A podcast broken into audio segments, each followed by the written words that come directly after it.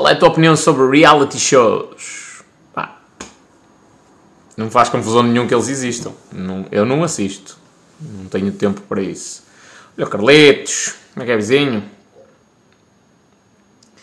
Tenho não tenho cena nenhuma. Para mim até dá jeito que eles existem. Quanto mais as pessoas se mantiverem ocupadas a ver esse tipo de coisas, mais, mais eu ganho dinheiro. Porque mais as pessoas vão dizer Ei, eu não tenho tempo. Ai, eu não tenho tempo. Tens tempo, estás a ver a Casa dos Segredos. Estás a ver o Love on Top. Estás a ver uh, o Big Brother. Portanto, é bom que existe. Um dia tens de mostrar os teus dotes musicais. Tens aí vídeos meus no, no TikTok em que eu estou a tocar.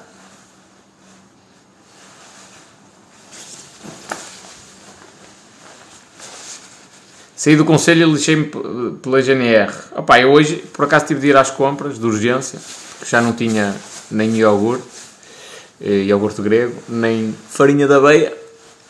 E a polícia fez-me paragem, tipo, sei lá, um quilómetro da minha casa. Ele não me diga que mora ali em cima, eu disse, moro. Mas, e alta operação policial mesmo, com a polícia de intervenção e o caralho. Isso, mas tive te- tenho mesmo de ir às compras. E tenho, eu não, não quis ir àquela hora, pá, mas teve de ser. Olha a Ruth. Tudo bem, Ruth? Grande Vitor, boa espanhol. Afinal não é preciso o 12 ano para tirar a carta. Olha, ainda bem. Pensei que era obrigatório, escolaridade obrigatória. Que é obrigatório ter a escolaridade obrigatória. Redundância.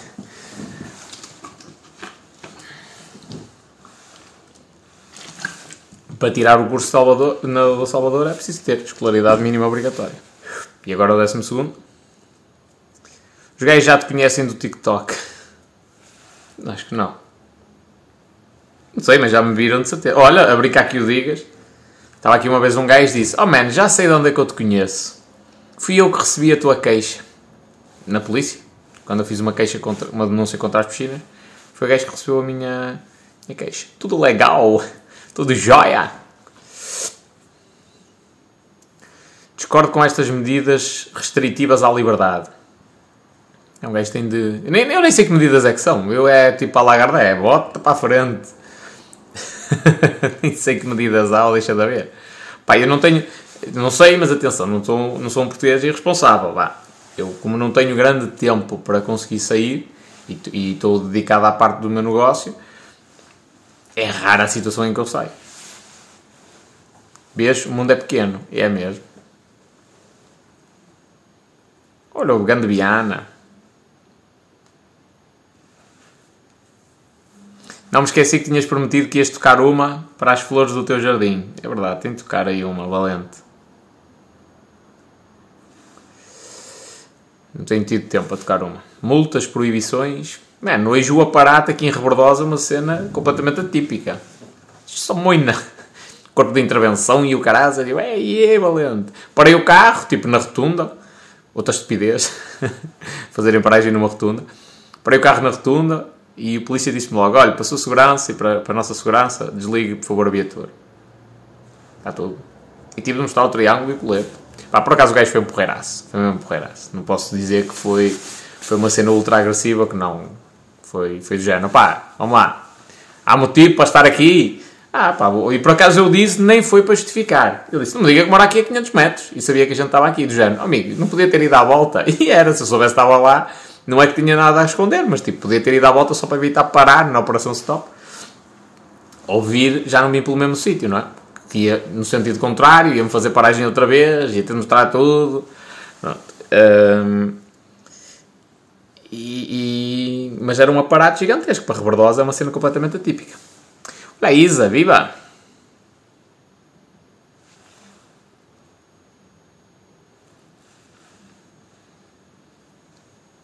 É verdade, minha gente. Agora que já está aqui um pessoal, muito coisa, preciso de recomendações de motéis para o Porto. Um estudo de mercado que eu ando aqui a fazer.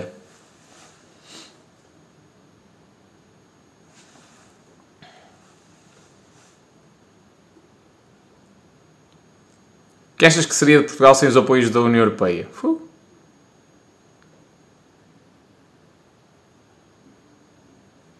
A Moina não te conheceu do TikTok? Opá, acho que não. Acho que não. Uh, acho eu, também não lhe perguntei. Olha, conhece-me TikTok? Sabe quem é que eu sou? é para mim. Mas, até porque é mais provável que me conheça aqui da zona, já se ter cruzado comigo, ou de ouvir falar de mim, do que propriamente do TikTok. E entretanto, também por uma questão de respeito, eu meti a máscara. Tens o Porto Fino. Ok. Motel Tropicana, Baladares, para levares a amante. descobri hoje, agora fora de brincadeira, descobri hoje que eu nunca fui ao motel. Eu pensava que tinha ido, uma vez quando era mais novo, nem fui eu que paguei nem nada, mas hoje estava aqui a fazer as minhas pesquisas e eu, peraí, mas aquilo não devia ser um motel, aquilo devia ser um hotel, só que a decoração é que era assim mais romântica. Entre aspas, não é? E eu, não, nunca devo ter ido a um motel. Tenho de mudar isto, não pode ser assim. Eu sou um homem do mundo, tenho de conhecer as coisas. Portanto, estou aqui a fazer um estudo de mercado violento mesmo. Há aqui dois motéis à beira da minha, da, da minha zona. Ia dizer minha casa, mas é melhor não dizer desta forma. Que é o Motel do Sonho e o Motel do Alto de Balongo.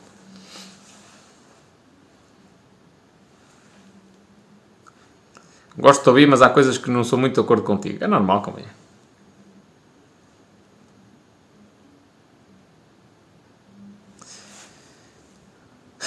Mas isso é tudo por causa da pelermia? provável, é provável. Espanhol, onde é que compraste tanto knowledge nos livros? Convém não ir sozinho para o motel, só uma dica. Oi, o problema é esse. Será que fica mais barato ir sozinho para o motel? Por acaso eu estava a ver os preços e dizia, por cada pessoa extra, mais 30 euros. Eu, foda-se. Pá, mulheres ainda estou com uma outra, agora homens faz muita confusão, pelo. Não.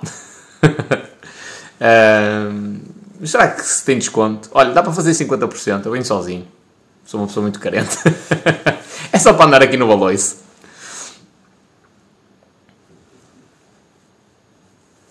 O jacuzzi do sonho é dos melhores, quarto 101. Motel Braseiro, Baladares. Já estás aqui a contar coisas que eu eu não sabia.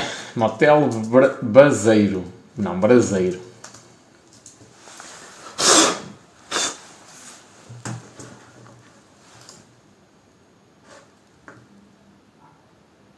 Só que, eh, já, já agora, fica aqui uma ideia de negócio para quem tiver interesse. Eu descobri aqui uma cena que é: não há nenhum motel que apresente preços para 48 horas. e estamos a começar por baixo 48 horas.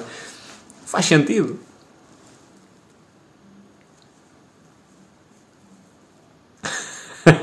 o único motel que fui foi ao Dunas do Bar. Isso é mesmo um motel ou é, ou é no meio das dunas mesmo? Dunas do Bar. Agora quero saber. Ah, é um hotel.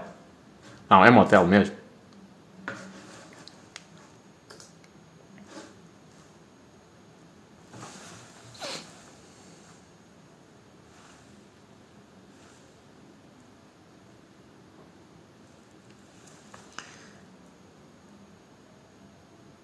Espanhol, que recomendas para alguém que, que fique milionário sem fazer nadinha? Admiro-te muito. Compra o Euro Milhões. Faz o Euro Milhões. Amigo, o que achas da fábrica que esteve parada pelo, pelos hackers? Que, eh, que dizem prejuízo de 2.5 milhões. Opá, não sei, não conheço. Existe sim, é o que eu estou a ver. Braseiro era um restaurante que se transformou em motel. A comida era picante e eles, pumba, aguentas 48 horas, opá, eu, eu sou assim na minha vida. Eu meto-me nos problemas e depois, quando estou dentro dos problemas, não há como dar a volta. Foi assim para, para ser despedido. Fiz uma denúncia, já não havia hipótese. Olha, agora tenho de aguentar com a carga. E se eu marcar 48 horas, depois, salvo seja.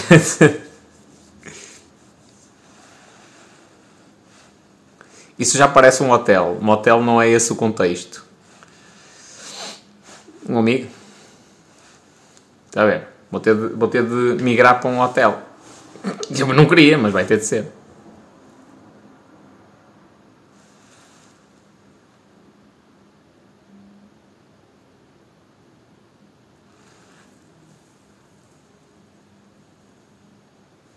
Já gastei mais de 10 mil euros no milhões. Continua, amigo. É a única forma.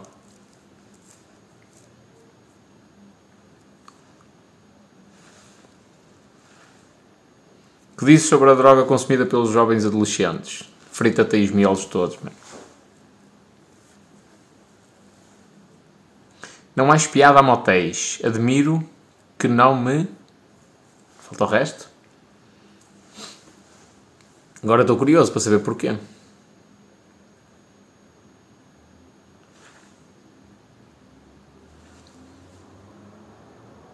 Hotel Bessa, 5 estrelas aqui no Bolhão. Perfeito. É que é, grande Henrique? Pena que os honestos, verdadeiros e frontais sejam 20% da população. Se tanto. Então quando é que pagas um copo ao pessoal? Pá, vamos ver. Não queria estar a marcar já um invento para... Por causa das cenas de distanciamentos e não sei o quê. E até porque eu estou a ver que um invento que eu marco vai redundar em forrobodó daquele grande. E... E pronto. Amigo espanhol, continua com o trabalho que tens feito. Tens inspirado muita gente. Um abraço. Obrigado, João. O objetivo é mesmo este. Henrique, sim, o Henrique da Neortic, companheiro. E tu também és Henrique. Também ficaste aí com as orelhas. Hum. Espanhol, há um tempo para trás as tuas lives estão viradas para o sexo. É normal, olha, está aqui, ó. Estás a ver? Consegues ler? Sex Shop. Vou abrir uma sex shop. Negócios, companheiro.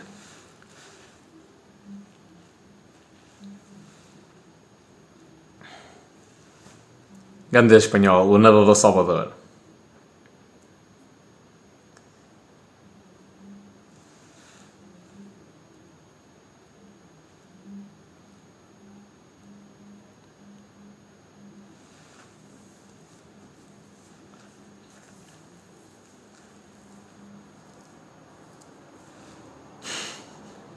Diz a Sara.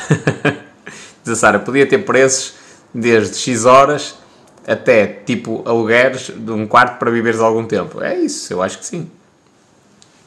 Houve uma altura da minha vida que eu gastava tanto em hotel, hotel, aqui não era um hotel, hotel, que eu pensei mesmo em, em arrendar só uma casa, só para isso, não mais nada.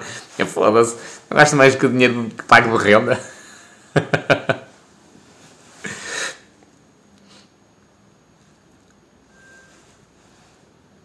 Conta-nos a tua experiência enquanto milionário. Ainda não sou o companheiro, não te posso contar. Sugadores, top de vendas. E esse daí tenho de meter mesmo na. Muitas, muitas mulheres disseram isso. Sugador, sugador, sugador, sugador. Tenho mesmo de fazer aqui um. Uma adenda para não me esquecer disso. E se eu vos disser que dá para ter um vibrador com a minha cara. pois é, minhas filhas. Vai ser o top de vendas. Logo, para começar. Pau! Tens de dar um jeito a essa barba. Ah, Tem de ir ao barbeiro. Tem de ir ao Milton para ele me pôr aqui esta cena em condições.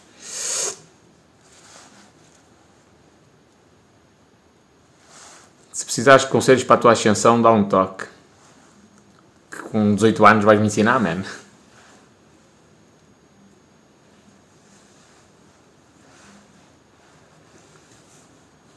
Estás muito carente. Olha que as coisas não estão muito mais para o meu lado. Bem, o juiz já foi. E alguns haters. Ui, tem, tem sido um bloqueio, Deus me livre. Ó espanhol, eu estou na função pública, mas agora somos amigos na mesma. Tranquilo. Eu tenho amigos na função pública e pessoal, pessoal que eu respeito imenso. Pessoal honesto, sincero, está a ver? Que, que vai lá e vai trabalhar. Infelizmente é a minoria. E quase todos eles estão frustrados por estarem lá. Pá, precisam daquele emprego para viver e o caralho, e olham à volta e é só jabados. E o gajo que é meio deficiente passou e subiu de posto e está a ganhar mais e o caraças só porque é filho do Presidente da Junta, uma cena assim. Um, portanto, tenho. A minha, a minha, discordância na função pública é sobre uh, as peças que estão podres. As outras, respeito imenso. Buenas noites, Felipe.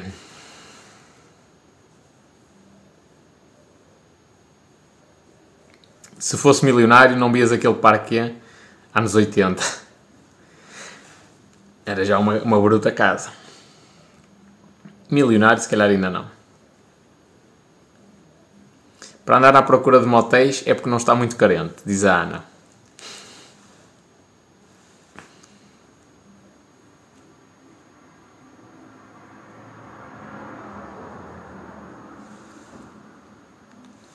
Na vida não tens Ctrl Z. Olha o Filipe, viva.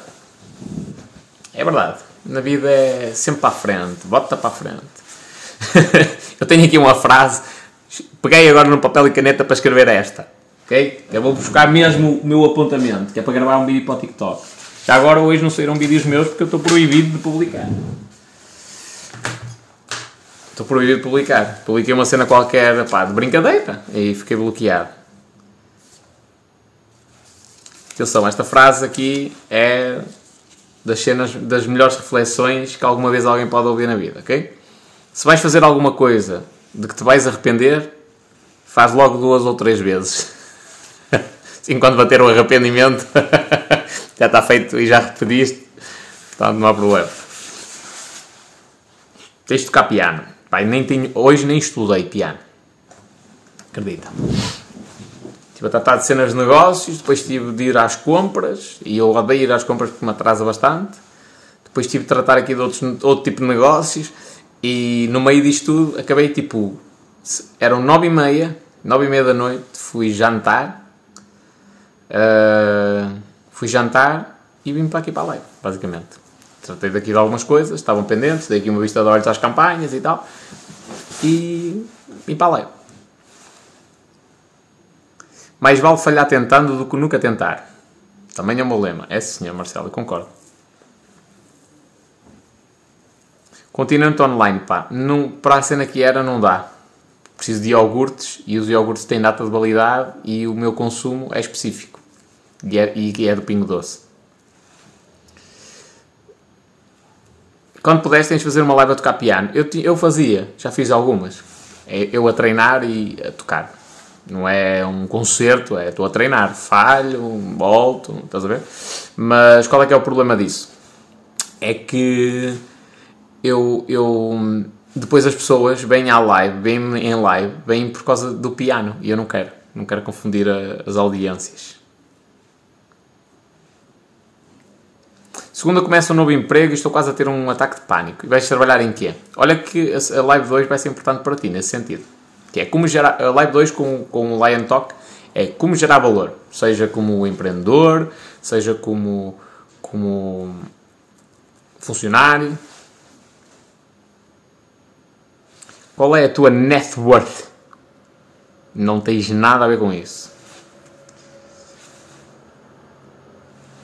Por isso é que vim aqui jabardar.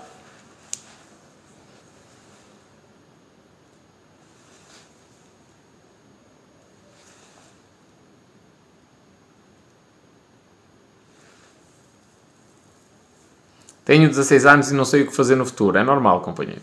És muito novo. Tens de experimentar muita coisa. Não fiques à espera de descobrir, estalar os dedos e descobrir o que é que, o que, é que vais fazer. Uh, experimentar, experimentar, experimentar, errar muito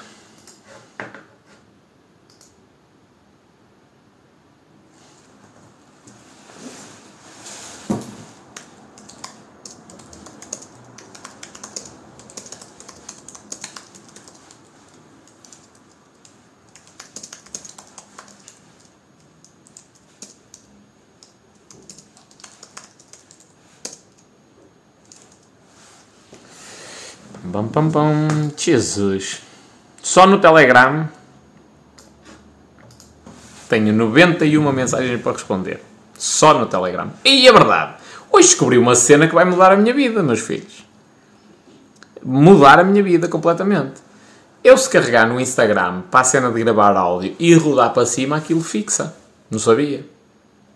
É um defeito estúpido, é de tempo a carregar, carregar, carregar, e aquilo é só rodar para cima. Só ainda não fiz uma experiência, que é, não sei, aquilo pareceu-me que grava mais de um minuto, mas eu não sei se grava e envia mais de um minuto, se der para mandar 20 minutos de áudio, oh, que top!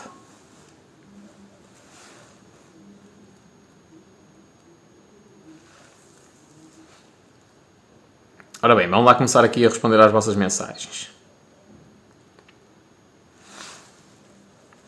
Valor em termos profissionais ou valor monetário? É, é, quando tu geras valor, é só uma questão de tempo até teres o retorno. E esse retorno ser, na maioria das vezes, monetário. Mas vamos falar em gerar valor como um todo. E normalmente gerar valor não é, não é dar dinheiro, é ganhar.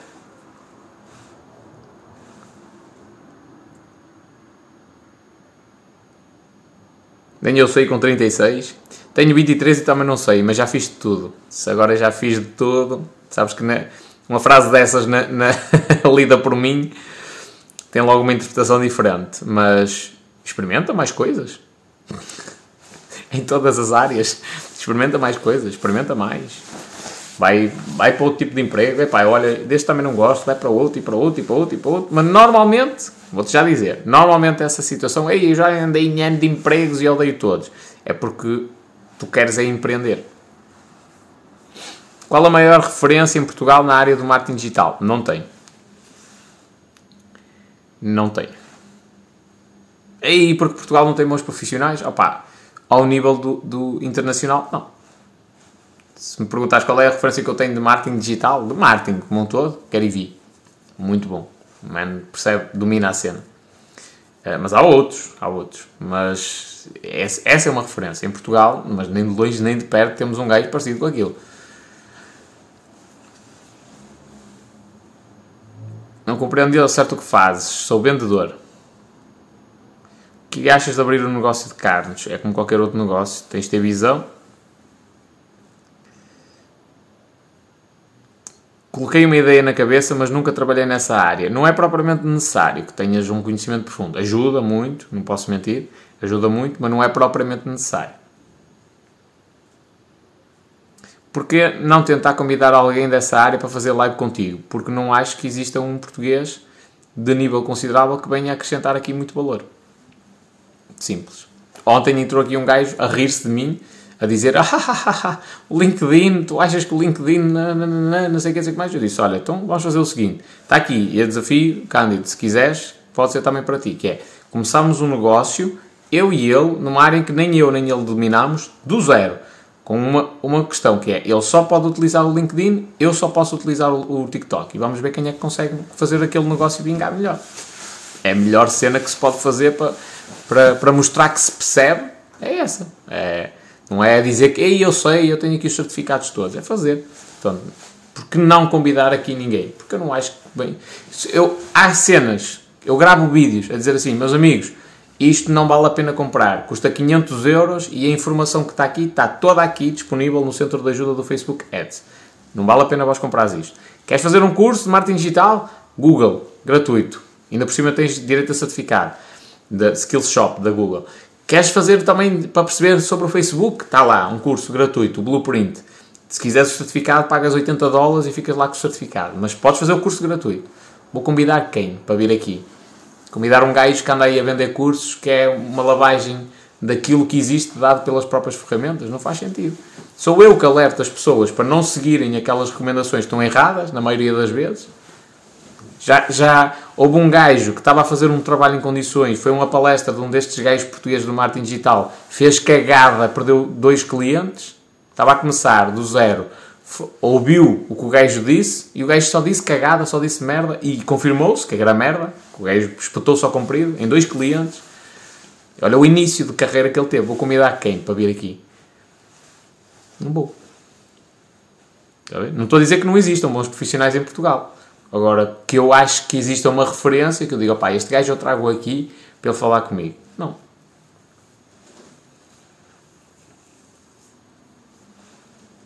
E já agora, marketing digital é esquecer. Marketing digital é ou tu estás dentro da área e sabes disto, por isso é que os gajos só vos vendem cursos. E, e 90% do pessoal que compra os cursos não dá nada. Não é? Não, ou, não- às vezes até fico atónito. Como é que o pessoal não consegue fazer contas? E um gajo que fatura não sei quantos milhões por ano, isto lá fora, fatura não sei quantos milhões por ano e tem o curso não sei de quê que vai mudar a tua vida e tu analisas e assim, peraí, o gajo fatura não sei quantos milhões por ano, quantas pessoas é que ele leva às palestras dele que diz que fazem aquilo que ele promete? É uma pequena parte. Portanto, a grande maioria paga o curso e não tem resultado. Isso é o mercado da informação. Que não é o mercado onde eu estou posicionado. Quem quiser ter cenas a sério de marketing digital tem que ter um gajo, seja vosso funcionário, seja uma empresa externa, a trabalhar nisto. Esta merda é tão dinâmica, tipo, dois para amanhã muda muita coisa. E está sempre a mudar, as plataformas de anúncios, muda isto, agora muda aquilo, agora o Pixel, agora mais não sei o quê, agora mais não sei o que mais, agora já não se pode fazer, ter, ter dados das de- dos anúncios de mensagens, não se pode fazer eh, anúncios de mensagens diretas para, para a caixa de, de mensagens, está sempre a mudar. Portanto, ou é um gajo que está sempre a fazer isto, ou então não vale a pena. A vossa empresa é serviços que tem de, de contratar alguém. É muito mais importante para quem quer empreender, por exemplo, ter a lição que nós vamos falar hoje sobre como gerar valor, seja aos clientes, seja aos fornecedores, seja aos funcionários, seja como funcionar, do que propriamente a questão de, de marketing digital. LinkedIn tem um poder gigantesco para escolher talentos. Recrutamento pelo LinkedIn é utilizado cada vez mais por recrutadores. Sim, isso eu não, não tiro o valor ao LinkedIn. Agora, para a ferramenta de negócios, eu acho que o grande valor do LinkedIn é isso. A possibilidade de eu entrar em contato direto com o CEO de uma empresa. Só que o LinkedIn em Portugal não é utilizado da mesma forma que é utilizado nos Estados Unidos. O pessoal tem, que é para mostrar lá que tem um fatinho para, para ir às cerimónias, mas não usa aquilo como uma rede social. Ok? Não interage. E como é que eu sei isso? Eu entrei nos grupos, eu tentei falar com o pessoal, ninguém interage. Da mesma forma que interagem, por exemplo, no Facebook, não é? Ou no Instagram, ou no TikTok. No TikTok eles, eles estão aqui, os empresários estão aqui, não é mesmo? Porque o TikTok tem sexo.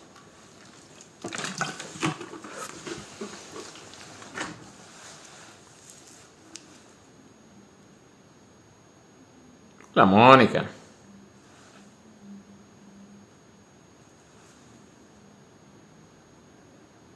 Trabalhava com um amigo de família, ganhava o salário mínimo despedi-me, todos me criticavam. Criticaram, é normal. Gerar valor também é, é criar credibilidade. Sim.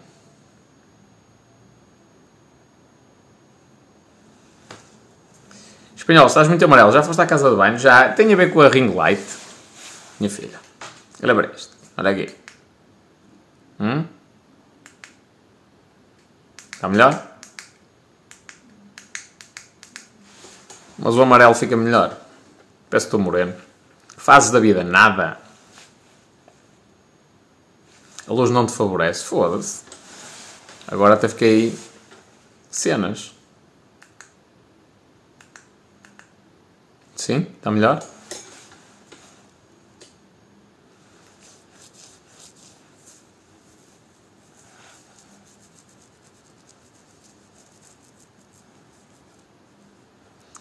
Eu sei marketing, mas a nível digital sou uma nulidade. É normal. Já agora, não acho que és que é um problema teu. Que, na realidade, o pessoal que sai das faculdades na parte digital, Deus-me livre.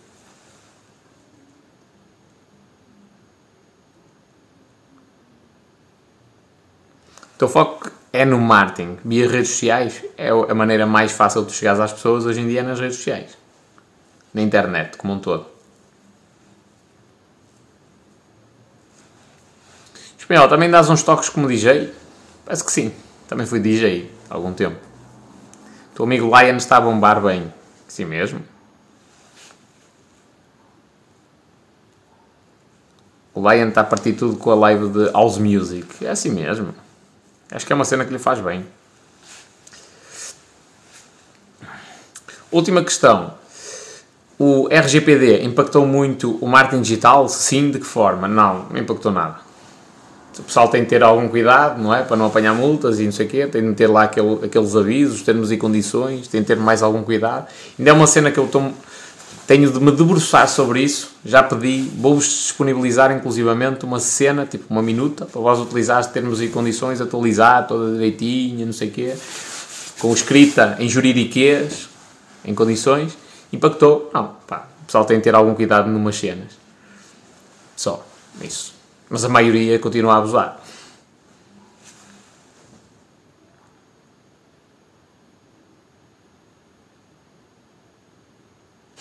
Lion Talk está a pôr as motinhas da distribuição todas a estremecer com o sonoro. Qual é que achas que é o futuro da cultura? Pergunta muito ampla. Estás a falar bem, gosto. Bem mais guapo. Chica.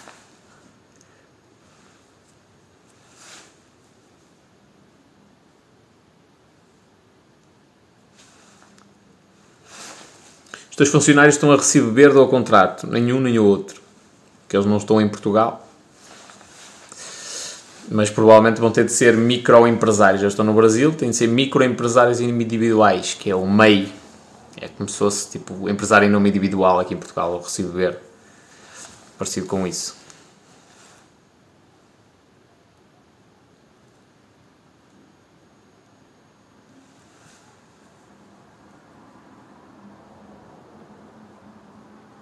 Isso foi mais uma merda para dar dinheiro aos advogados. Opa, é assim, o RGPD faz o seu sentido. Eu vou explicar porquê. Porque é possível nós apanharmos os cook nos cookies do pessoal e-mails. Então imagina, eu tenho o meu site, vós acedeis ao meu site e a partir do momento em que acedeis ao meu site eu apanho os cookies todos que estão no vosso computador. Inclusive, e vós não fazeis login em lado nenhum, não me deixais nenhuma informação e eu posso tirar-vos o e-mail e usá-lo. E mandar-vos e-mails de spam à força toda.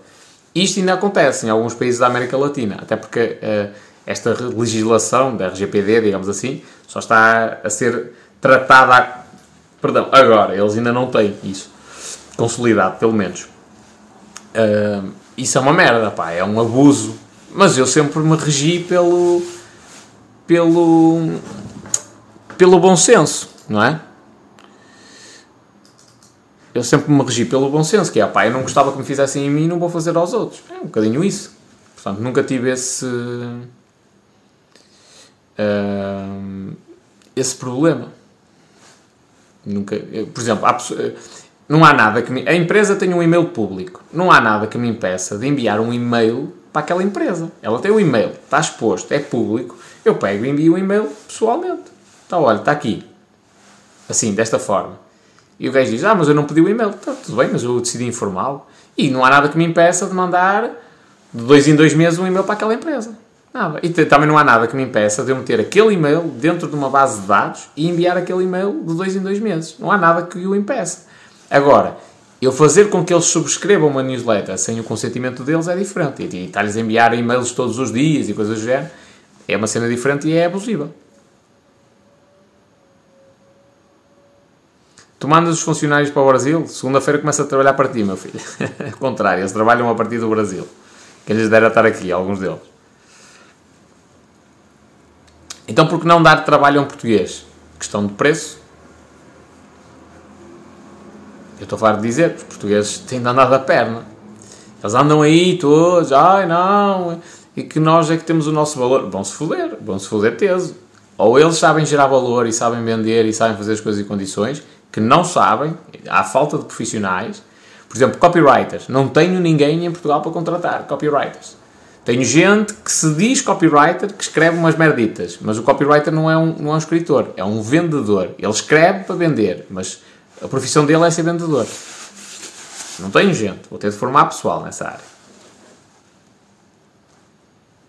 Estava a lançar tu isco, já te disse, minha filha, para trabalhar para mim é preciso ser, ser ninfomaníaca. E comprovadamente.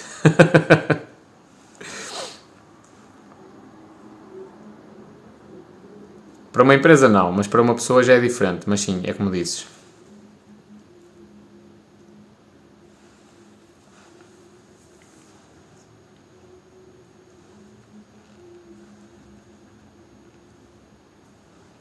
Usaste algumas plataformas de freelancers para, os recrutar? Não. Já eram pessoas que eu conhecia. Mas eu recrutei um gajo para edição de vídeo num cliente meu e até me assustei há uns tempos atrás. Que eu meti uma cena qualquer num grupo de Facebook de designers gráficos e editores de vídeo do Brasil. Meti lá, tipo, 30 mil membros, ou uma cena assim do género. Meti lá uma cena a dizer assim: minha gente, não sei quantos mil reais, Deus me livre. Que ele foi tipo, ui, o que é que estes gajos têm aqui para oferecer? E ele, em 24 horas, mandaram-me 70 ou 90 candidaturas, uma cena assim. Eu, oi, Deus me livre, que eu nem tenho tempo para analisar isto. Tipo, parar logo. Logo. Portanto, a mão de obra está aí, meus amigos. E neste momento, o real, um, um euro vale quase 7 reais. Quase 7 vezes mais. Temos um poder uh, indescritível. E se não for Brasil, tenho a Índia. Voltou a ser exatamente igual. Mas os indianos já são mais espertos. Não é dizer que os brasileiros são burros, mas os indianos já, já sabem. Tentam negociar para, para valores uh, exatamente iguais aos daqui. Alguns, não são todos. Mas a Índia programadores uh, bons, muito bons, um preço baratinho.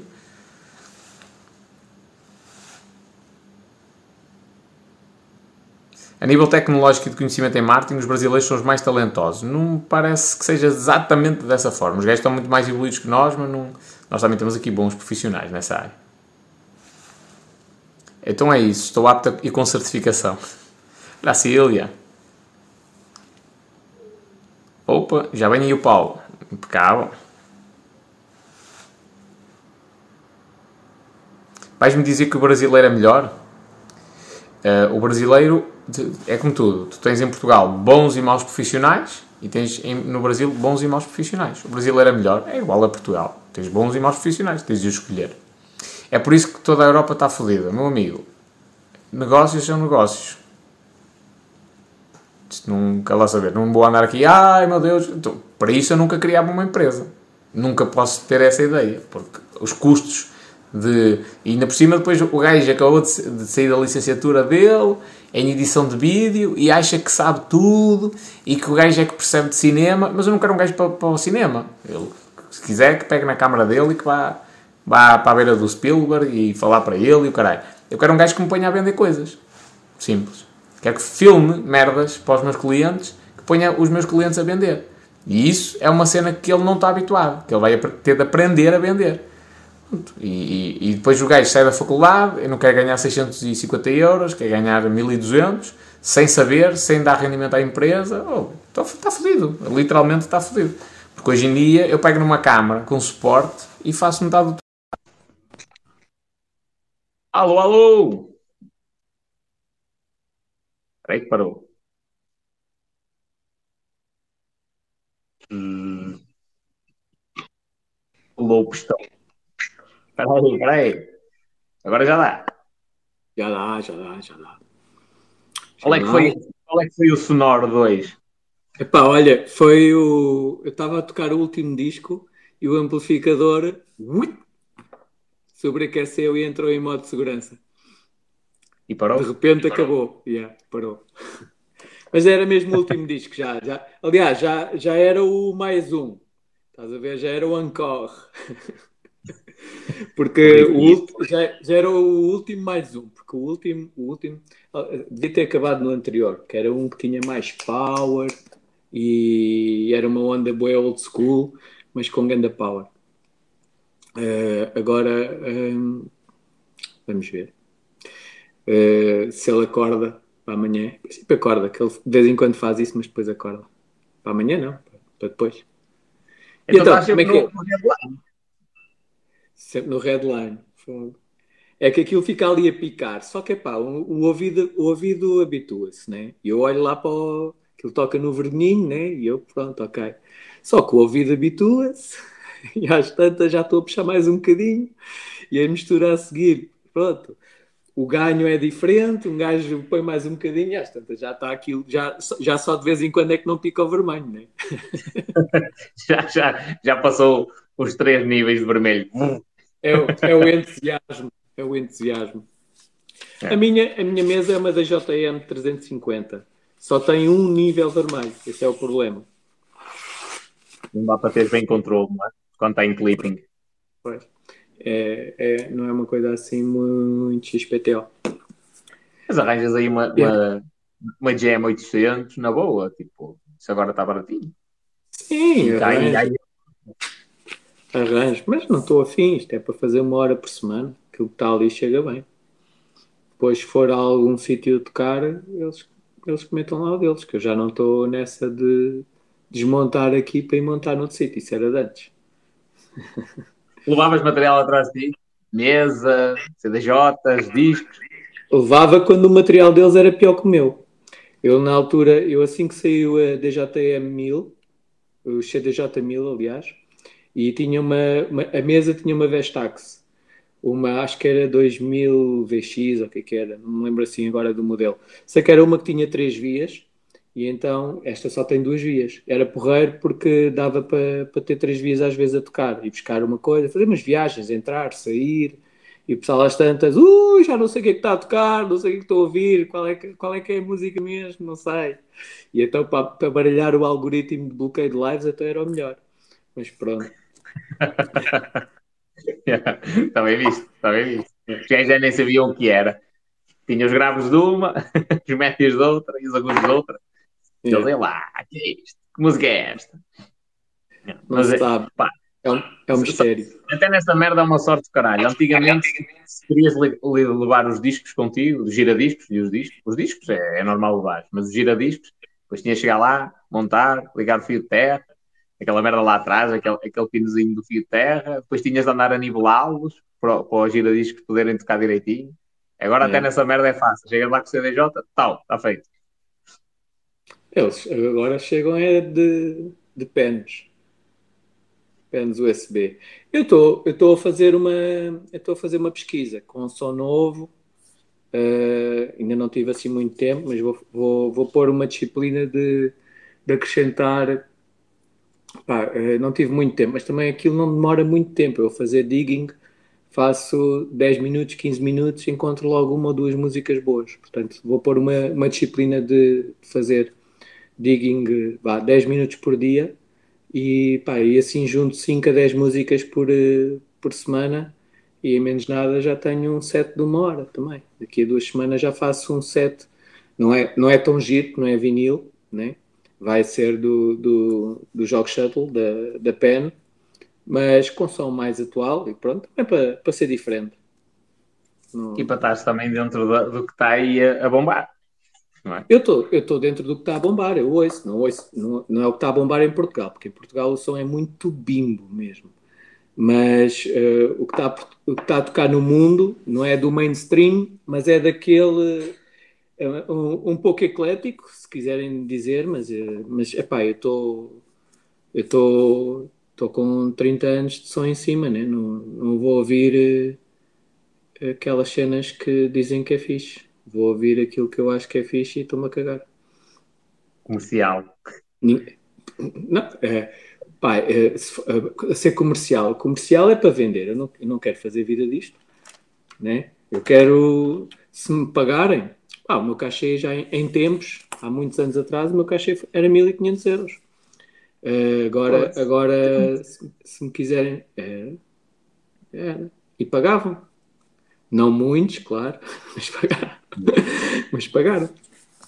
E eu agora, agora também não, não vou pedir isso, como é óbvio, né? não estou não tô assim com esse hype. Agora, mas teria muito prazer aí tocar uma festa com muita gente. Isso, isso dava-me dava pica. Um é, mais, é mais pela pica, não é? É mais pela pica.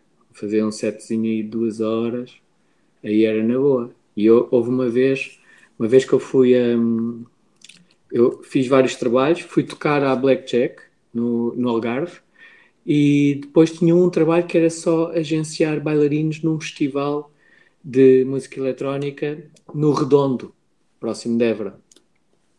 Epá, e eu só ia agenciar eh, bailarinos. E cheguei lá, uh, vieram, pronto, a organização veio, veio ter comigo ao carro e não sei o quê, e, e a ajudar a tirar os sacos das bailarinas uh, eles viram as malas dos discos. Estás a ver? Perguntaram-me, és DJ também? Eu sou.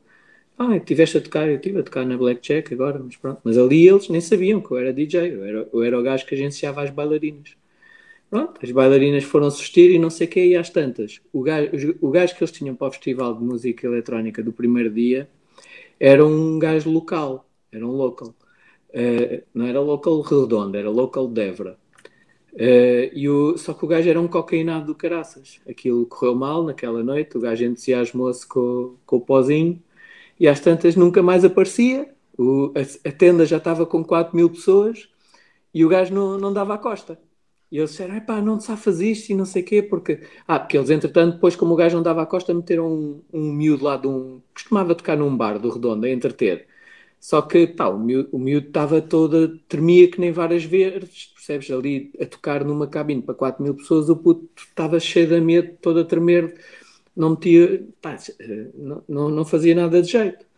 E então os gajos vieram ter comigo, pá, olha, tu, tu não não és DJ, não fazes aí um, um coisa. E eu, epá, posso safar um bocadinho, então vou lá, o está tá, tá aflito, que por causa dos bailarinos nem dançam, porque aquilo nem estava. Estás a ver uma tenda com 4 mil pessoas, um DJ a tocar e ninguém se mexia, tudo assim a olhar para o DJ a pensar que esta merda. Que o gajo estava a pôr o, as músicas lá que punha no bar. Uma coisa é no bar, estás a beber um copo e tudo mais. Agora vais a um festival de música eletrónica, a expectativa é outra. Bem, então, e o meu som era, era nesta linha, assim, mais pesado. Eu comecei a tocar, primeiro coisas mais leves e não sei o quê. Eu também nunca tinha tocado numa tenda para 4 mil pessoas, tá? também estava a tremer. E bué concentrado, eu nem olhava para a frente, só olhava para a mesa, que eu, eu tinha... A mesa era uma... Como é que se chama? Aquelas mesas, aquelas mesas que as vias não é, não é de... de é, é de botão, é de rodar. É as, as, as não é? As reinas, pronto. Uma, uma, mesa dessas, eu foda-se, eu tentar interpretar aquela merda toda, mas eu, por acaso gostei bem da reina, porque aquilo tem aquele sistema, mas é muito, a frequência entra muito gradual mesmo. Depois um gajo apanhar o jeito àquilo, aquilo é espetacular. Bem, eu, eu a, a interpretar aquilo, eu, eu suava, estás a ver, olhar. Às tantas, olha assim para o lado para uma bailarina e está ela a rir-se, a dançar, a rir-se e a fazer assim. E eu foi quando eu olhei assim para a frente, estava o povo todo, braços no ar, tudo a curtir. Chegou o DJ cocainado e os gajos disseram: Vá, agora entras tu. E ele: Eu? Eu vou entrar agora? Não, agora não entro. O gajo está a partir disto tudo. Se eu for entrar, vou ficar mal visto. E pronto. Depois, olha, contrataram para. Eu fui lá na sexta e contrataram depois para o sábado e para o domingo. Foda-se.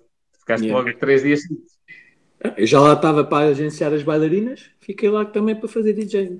Foi fixe. Passei a abrir e foi, foi, foi um, um fim de semana muito giro. Que ia ganhar X e depois ganhei X mais Y.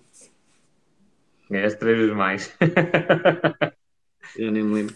Pedi, pedi, pedi 1500 ou 1550, assim uma coisa. Os gajos pagaram. Tranquilo. E nesse, nesse patamar até é barato. É. Não, é? não sei.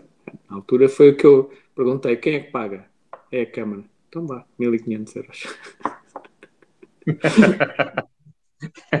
é para compensar os impostos que eu pago. Foda-se. A Câmara, a Câmara, no redondo, uh, atividade cultural, no redondo. Uh, sabes como é que é eles? Tem aquelas verbas que têm de preencher. Então eu ajudei-os a preencher as verbas. Eles, eles justificam aquilo, a saída de muito mais. É, olha, é preciso também isto e tal. Yeah e, e sai tudo. Faz sentido. Faz sentido. Olha, mas e, e tens eh, tipo a cena de, de tocares novamente, tá? Faz falta? Eu tenho algumas saudades de, de, voltar aos discos, sinceramente. Faz falta, faz falta porque pá, não, eh, não sei, eu sinto aquela necessidade de ter um contacto com a vida mais artística. Ajuda-me bastante um, a, a eu ser eu. Yeah. Da parte da mentalidade, não é? Mentalidade, a parte, a parte não, é que é uma parte lúdica, mas ao mesmo tempo criativa. E esse processo é alimenta, alimenta-me o espírito. Sabes que eu, eu, quando preciso de ideias, é vir-me para trás e toco piano. Ah, é? É só isso. É. Eu vou até à praia. Não, eu, é o piano. E eu, eu acho que sei porque é que é. O facto de haver um, a atividade das duas mãos e a coordenação das duas mãos ativa determinadas áreas do cérebro que estão tipo bloqueadas pela cena do stress e coisas do género. É tiro e queda. Se eu precisar de fazer alguma coisa. E consegues ter ideias nesse processo? Logo. É imediato. É tipo autónomo, é tipo automático. É, eu, eu, por exemplo, preciso escrever um texto qualquer de venda de, de, isto, isto, isto, isto. Eu só preciso pensar o que é que eu tenho de fazer, vir-me para trás e começo a tocar piano. Yeah. E as ideias começam. Pronto, é isto. É, o meu maior segredo é a cena do piano. Eu, eu, quando tenho de ter um processo criativo mais aplicado, eh, pronto, eu estou encarnascido. Deixo ali abaixo, apanho a marginal, em menos de quê? 10 minutos, estou, tenho boé de quilómetros de costa. Vou até uma, uma dessa costa e ponho-me a olhar para o mar. E levo o meu caderninho, o caderninho tem tudo, né? Se um dia perco aquilo, caraças. Eu, eu já não compro. tudo. Eu já tenho isso dividido em vários cadernos. Mas, mas por acaso, a, a brincar que o digas, a falar dessa cena, o- os meus cadernos, estes daqui, tipo Moleskine, surgiram precisamente na cena da praia. E foi quando eu percebi o poder que ir à praia e estar ali em frente ao mar, sozinho, sem ninguém foder uma cabeça, o, o poder que tinha para eu criar ideias. Eu, eu pensei assim, opá, tenho de arranjar um caderno que seja de capa dura para eu poder escrever, tipo, em cima dos, do- dos joelhos, enquanto estou na praia. Yeah. Foi, Eu vou-te vou-te mostrar, vou-te mostrar o mês. O meu.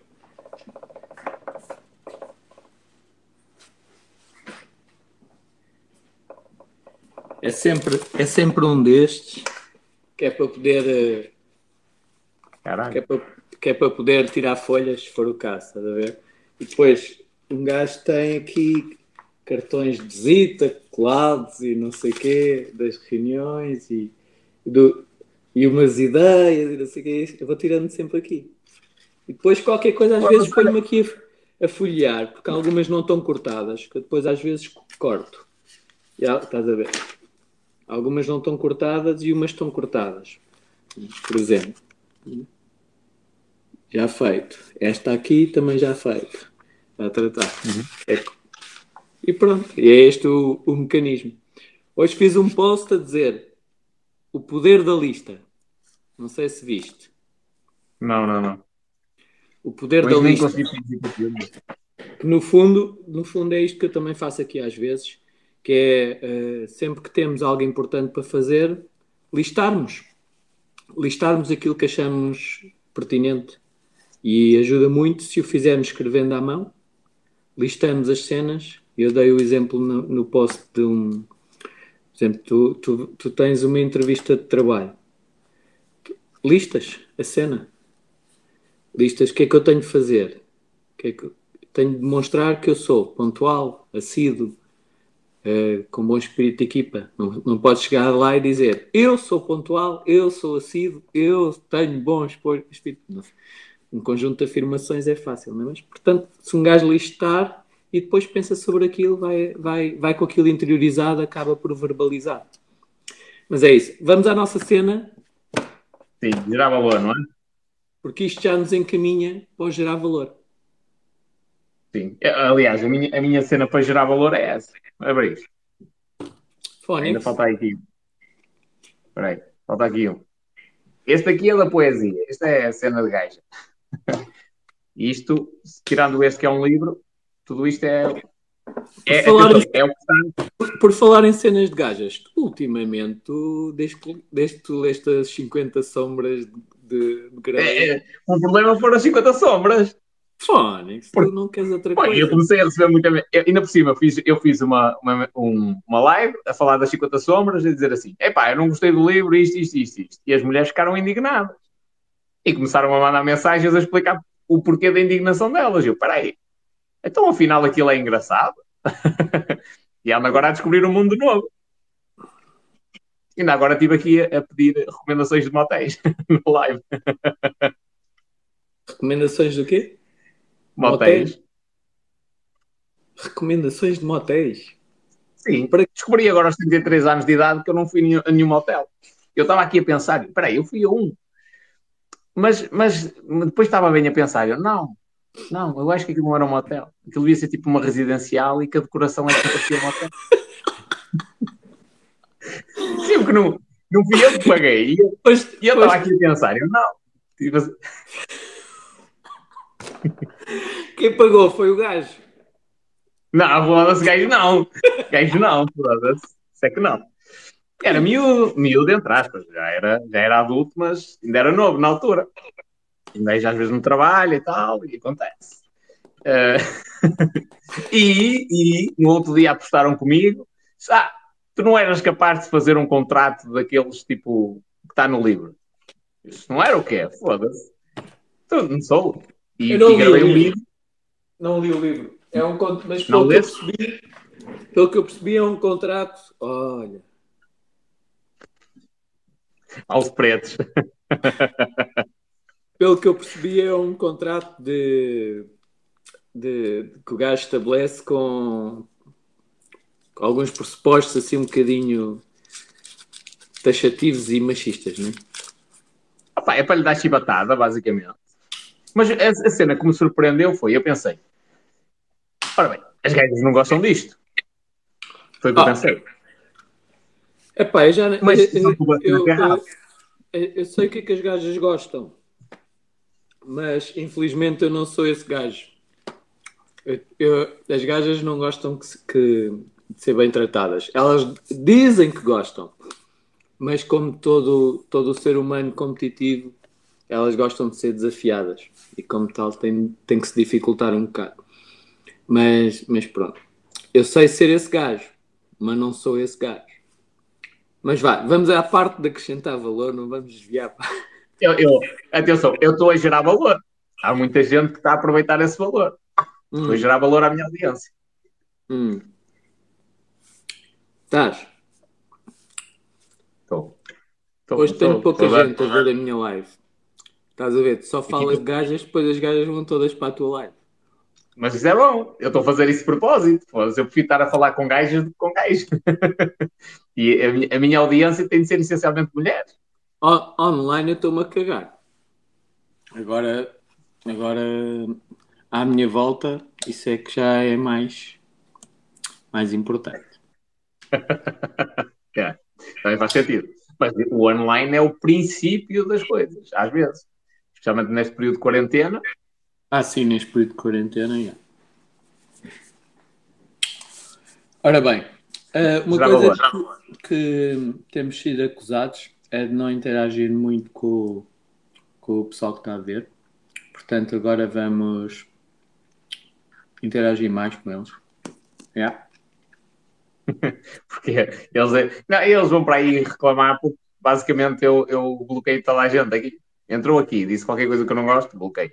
Não, mas não é reclamar, é só. Não é o pessoal que reclama, não é os haters, é aquele pessoal que quer, quer intervir mais para nós correspondermos um bocadinho.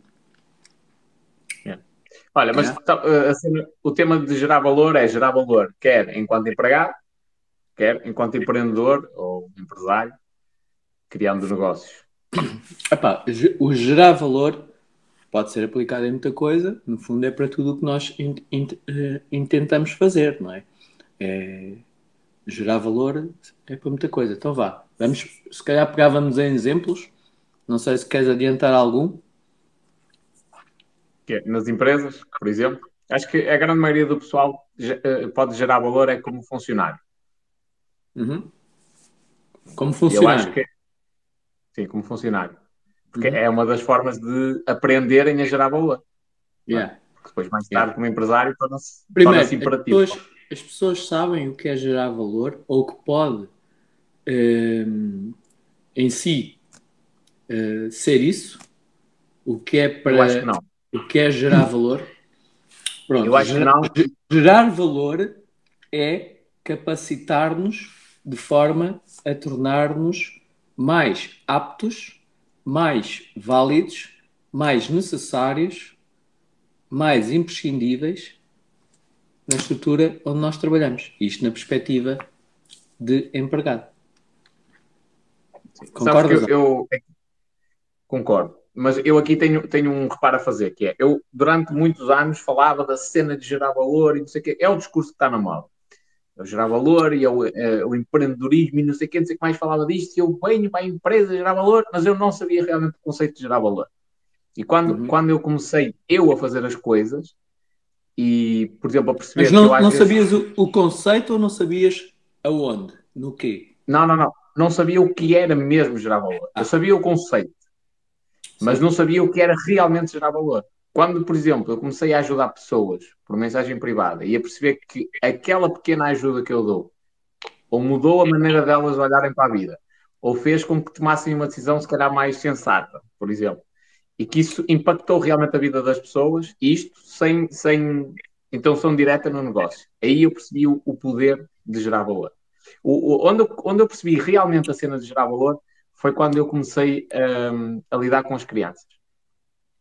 Quando eu trabalhei como nadador Salvador e quando eu comecei a perceber o impacto que as palavras que eu lhes dizia tinha na vida delas, a mudança de, de, de paradigma, da visão delas em relação ao salvamento aquático e tudo mais, foi aí que eu percebi o conceito de gerar valor. Quando eles me deram um abraço a agradecer, aí é que eu percebi o que era gerar valor. E a partir daí, apliquei o mesmo conceito à parte dos negócios. Ok.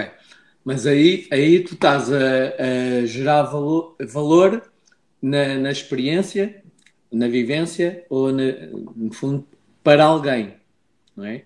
Uh, eu, o, que eu, o que eu queria abordar, e no sentido do que eu te falei, era gerarmos valor para, para nós, naquilo que nós precisamos.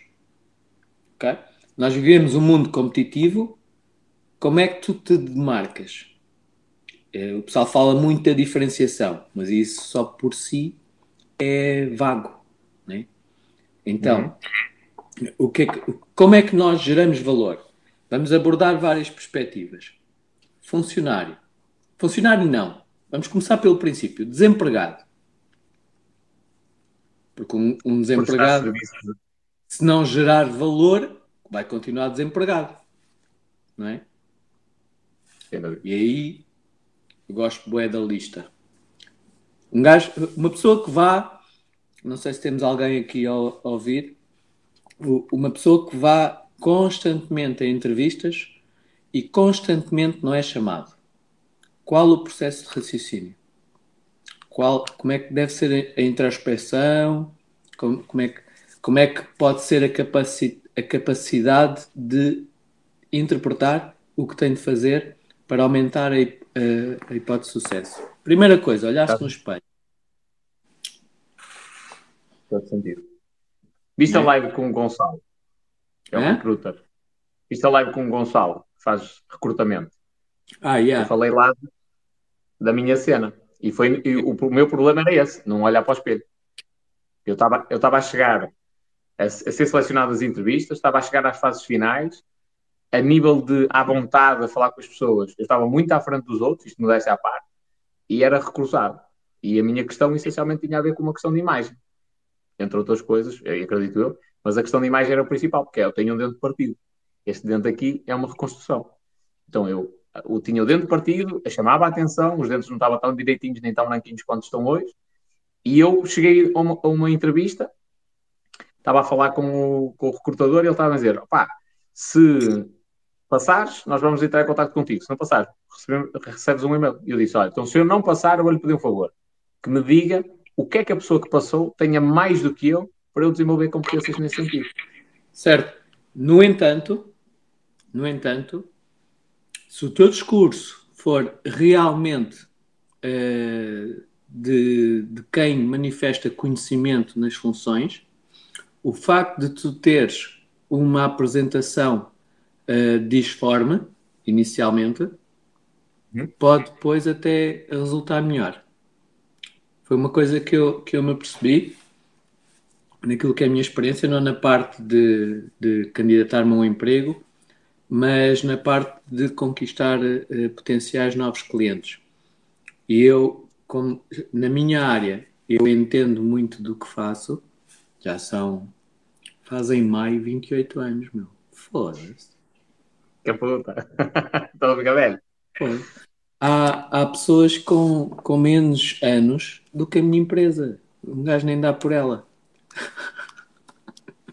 Estás a ver? Yeah. Estás a ver? Que a puta, 28 anos é que eu falei. Yeah. E então, eh, uma coisa que eu, que eu, pá, eu, eu era puto na escola e sempre pensei, pá, eu espero não ter um trabalho que tenha de usar fato e gravata e sapatos. E a partir do momento trabalho por conta própria, né? Agora, agora isso até já é moda. Um gajo apresentar-se mais descontraídamente. Mas aqui há uns anos não era. Mas eu apresentava-me na mesma descontraídamente. Pá, não ia de fato e gravado, também não ia Não ia de boné, não ia coisa, né? mas ia assim, vá, do All-Star, pretos. Clássico. Clássico. Ou, ou de Vans, estás a ver, uma camisa metida para dentro das calças, mas nada de gravata e nada assim. Um casaco, vá, cabedal, vá. Uh, para mim aquilo já era altamente eclético. Uh, no entanto, o que é que eu, eu notava em algumas uh, reuniões que eles viam o meu ar mais desportivo de tudo o que tinham contactado, só como eu era o, o proprietário da empresa e conhecia muito bem o ramo, é? Uh, a maior parte das pessoas com que eles contactavam era com vendedores e eu, embora o, fosse, não me apresentava como e com aquela apresentação os gajos, uh, no fundo, negligenciavam. E quando eu começava o meu discurso, em, em, em, que tocava mesmo na ferida e apresentava soluções para aquilo que eram os problemas deles, os gajos, portanto, nessa parte, a primeira imagem que eu tinha depois resultava a meu favor pelo, pela minha argumentação. E surpreendia-os. E isso resultava muito bem. Portanto, em, em na parte de, de de, da apresentação, o handicap, claro que também há profissões, né? há profissões que tens de ter uma imagem, mesmo algumas vendas ou, ou recepções e lojistas. Era para isso. No meu Pronto. caso era para isso. Lojistas, é, é preciso ter. No fundo, as pessoas têm de fazer, eu gosto é, e começar a listar na parte de, de pá, um gajo vai um gajo ou uma gaja vai a, uma vai a 20 entrevistas, nenhuma chamam, pá, porquê? Alguma coisa está mal. coisa que não está bem, não é? Olhar no espelho, perceber o que é que no discurso teve em que se anula. Há pessoal que não pensa nisto. Por exemplo, olha, uh, você está disponível para fazer horas extras? Não, não, eu não. Já foi. já foi, já foi, já foi. Epá, eu até posso não estar disponível, mas será que as horas extras são necessárias? Será que eles não estão habituados? Vamos ver isso depois. Não nos vamos anular por uma coisa que conhecemos. Imagina, eu, te, epá, eu, eu, já, eu já vi cenas do caraças. Imagina que eles estão à procura de uma pessoa para substituir alguém que eventualmente não dá conta das, das tarefas todas dentro do horário normal de trabalho e por isso faz horas extras se eles querem alguém para substituir, presumem que vai ser necessário horas extras. É? Então, mas e se, e se aquela pessoa é que for, for lenta? Chega lá para conseguir, fazer Se eu conseguir implementar um ritmo de trabalho, consigo fazer tudo dentro do horário. Vou-me estar a anular só porque digo que não faço horas extras? Não. Deixa cá ver. Se for tarefas que eu consiga fazer dentro do horário de trabalho, consigo fazer mais rápido daquela pessoa que vou substituir. Portanto, o pessoal que não se anule, no fundo, é o princípio. O ideal é não se anular logo ao início, dizendo, votando-se. Não, isso não. Não, não estou disposto. Primeiro, nós podemos até não estar, mas vamos ser nós. Vamos primeiro acrescentar, para depois exigir. Não vamos estar a, a, a exigir logo, a definir logo limites, quando ainda nem sequer estamos lá. Isso pois, é... Mas eu acho que isso também tem a ver com a tua mentalidade que eu agora estou a ouvir a dizer isso, para mim faz todo sentido, mas para a grande maioria do pessoal não. E no, no passado para mim não fez. Que é, primeiro vamos à empresa gerar valor para depois poder exigir alguma coisa. Mas a maioria yeah. do pessoal é o contrário. Primeiro exige alguma coisa que é para depois poder, eventualmente, gerar valor. Yeah. E para, a mudança de paradigma tem de ser essa. Que é o pessoal perceber que primeiro tem de dar muita coisa para receber uma pequena parte daquilo que dá. Claro. Mas, mas pronto. A cena é então, essa, não? Primeiro olhar no espelho. Itens. Sim. Pessoal, importância da lista. Escrevam. Pegarem numa folha e papel, escrevam. Olhar no espelho. A seguir, não se anular. Comunicação. Ou seja, que, que as respostas não, não, se, não, não nos anulem como opção. Porque se as perguntas são feitas, são feitas com a pá, na, na, que sejamos nós primeiro. Uh, porque senão, se nós nos estivermos logo a anular, pá, nem, nem nos damos a conhecer depois na empresa, né? Portanto, primeiro, olhar no espelho, tratar da imagem. Segundo, não se anular. Terceiro. Agora, uma, uma cena que agora- está relacionada com essas duas.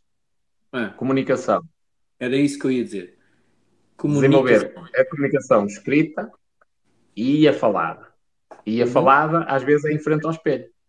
Treinar aquela Yeah. entrevista N e Yeah. N e N e N de vezes e simular que a pessoa fez aquela pergunta e improvisar, forçar-se a olhar nos olhos ao espelho para ganhar essa vontade de falar com outras pessoas. Yeah. Ah, e outra cena, e esta aqui para os desempregados, que é uma dica que eu deixo.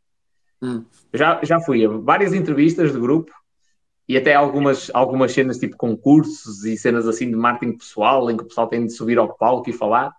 Qual é que era o maior erro que eu via? Que é, por si só, a cena em si, de, sei lá, subir ao palco para ir falar para outras pessoas já é uma cena que gera algum desconforto, não é? E o pessoal já está tenso.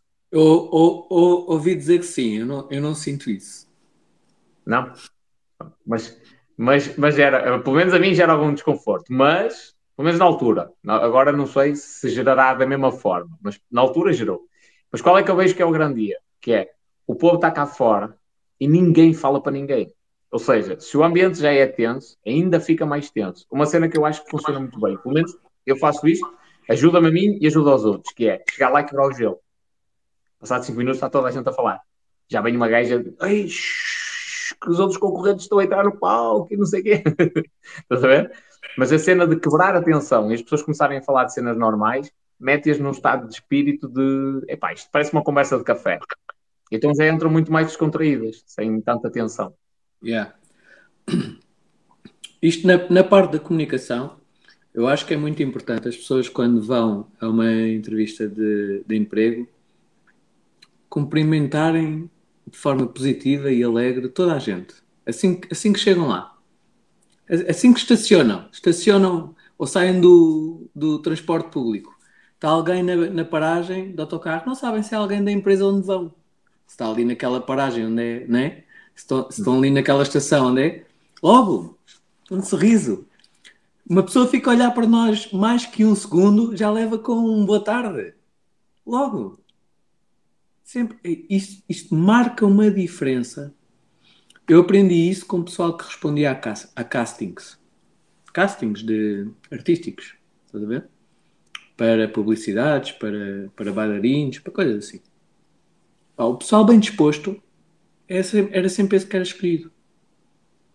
Marcas, espalhas, espalhas boa energia por toda a gente. Chegas lá, mesmo, mesmo à par, lá, boa tarde, demonstra confiança, demonstra autoestima, estás a ver? Transparece segurança e simpatia. A comunicação começa logo aqui. Sim, sim, sim. E a cena do sorriso tem um poder. Gigantesco. Mas, mas um poder do caralho. Eu falo, eu falo a amigas minhas. Vocês às vezes estão preocupadas com a maquilhagem e depois vêm pai sisudas como ao caralho. Foda-se, Yeah. caga na maquilhagem e põe um sorriso na cara, meu. Ficas 10 vezes melhor e não gastas a merda dos produtos, meu. Sim. E, e- e, eh, eh, aquela, aquela negatividade, tipo, eh, está sempre com a cara fechada, gera quase como uma amargura. Ninguém quer entrar em contato com uma pessoa assim. Tipo, é, parece que tem uma nuvem preta em cima da cabeça, está sempre a chover à volta daquela Yeah. pessoa.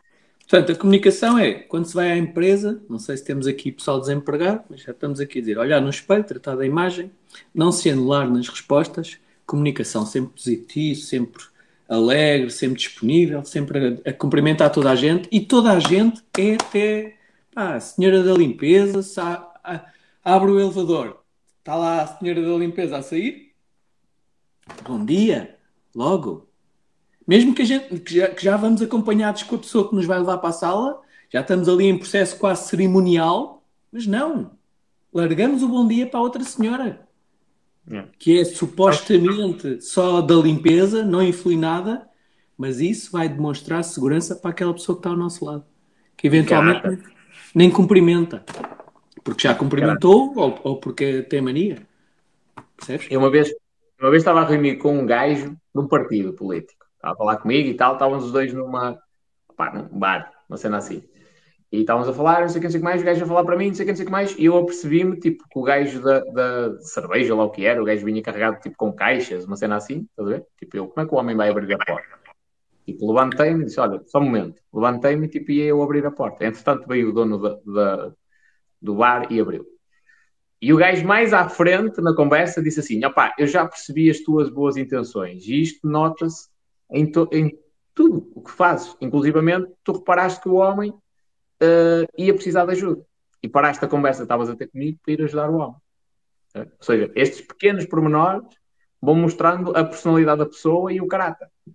Sabes que houve, houve uma, uma história que me contaram, não sei até que ponto é que é verdade, mas acredito que tenha sido verdade, que havia empresas, aqui há uns anos, que no processo de seleção, depende também do, dos cargos, e, mas até acho que era a Manpower que me contaram isso, que é uma, uma empresa de trabalho temporário, que havia lá uma pessoa que tinha por hábito, tinha uma sala, pá, se calhar assim uma sala uh, grande, em que da porta onde os candidatos entravam até ela ainda eram assim uns 4 ou 5 metros. E então punha, e o chão todo amplo, punha uma caneta no chão, bem no meio do caminho.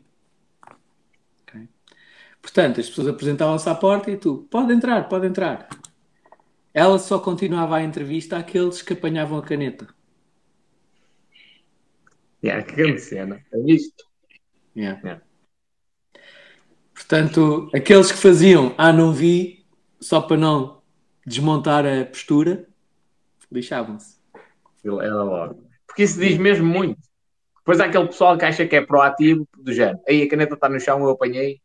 E estava um papel no chão, eu apanhei, deitei ao caixote de lixo, eu sou proativo. Eu estou a gerar valor à minha empresa, porque eu fiz uma coisa que não está no meu contrato de trabalho. E isso é uma merda simples, não é? E a cena da caneta é exatamente a mesma coisa, é o dia a dia, é chegar lá com naturalidade. Olha, está aqui uma caneta, é sua. Yeah. Outra coisa, numa entrevista de trabalho, a postura, a, a posição, ombros direitos, sentar direito, olhar nos olhos, inclinar ligeiramente a cabeça. Quem está a falar fica naquela que tu estás a ouvir e o pessoal, ação, estás a ver? É. Pequenos acenos, como, como se está, está a entender tudo. E depois, quando, quando fala, toma um bocadinho de conta. Tipo, passa para aqui para as mãos e fala, debita, movimenta. Porque não, não é exagerado, né? não é, epá, eu faço isto. Não, não é. Não, eu estou. Tal. Porque ajuda a, a, que, a que outra pessoa a, se mantenha num estado mais a, ativo. Estás a ver? Não, eh, desmonta o estado de alerta, de análise, mas fica num estado mais de, de recepção, ativo para receber. E demonstra mais uma vez uh, segurança da tua parte, de quem, de quem se candidata. Porque toma conta, faz, faz movimento, toma conta com o corpo não é só a, a verbalizar. Percebes? Então, o, traduzindo isto de outra forma, é, tu estás a dizer é que aquele pessoal chega lá, tipo, fica estático, fica só numa postura e tenta, tenta não se mexer daquilo, é falso. É, tu ficas estático. Não, não, eu sou. Sim, sim, cara. Parece. Primeiro, parece que estás, estás com pressa de sair dali. Se calhar até estás, porque, porque está numa pressão do caralho. mas, mas é pá, não acrescenta. Estás a ver? Não, não demonstra segurança, muito pelo contrário. Uh, e, e, isto tem de ser feito com muita conta, peso e medida, porque também nós não sabemos o nível da pessoa que nos está a entrevistar. Às vezes as pessoas que nos estão a entrevistar são umas merdas. E se veem que tu tens muita vontade, ficam ela, elas com medo de ti. Não é? Portanto, isto tem de, ser, tem de haver muita sensibilidade para percebermos a pessoa que nos está uh, a entrevistar. Temos nós também de nos adaptar na nossa linguagem é isso. Mas isso já é um, um grau avançado. Vá, de, mas, de, mas eu, eu acho que há aí outra cena que, que, o pessoal pode fazer, para quem anda à procura de emprego, que é um, fazer uma visualização da entrevista em casa, com mais tempo, fechar os olhos, imaginar tipo, tudo o que vai acontecer, imaginar-se a falar à vontade. Por isso é que é bom a lista. Eu, isto, isto vai ficar gravado. É a, a lista é para, é para depois faz a lista de, das coisas que deve cautelar, lê 30 vezes e exercita. Uhum. Né? A cena, ou, olha, então, não, ou então não faz nada disto e vai para o café a dizer foda-se, estou farto de responder e ninguém me não chama. emprego. Ah, Também dá. Olha, Desde que tenha a família exercício- o tabaco. O exercício de visualização é tão poderoso que o pessoal até pode experimentar fazer assim. Tipo, nós quando temos uma, um compromisso importante, até acordamos antes do despertador.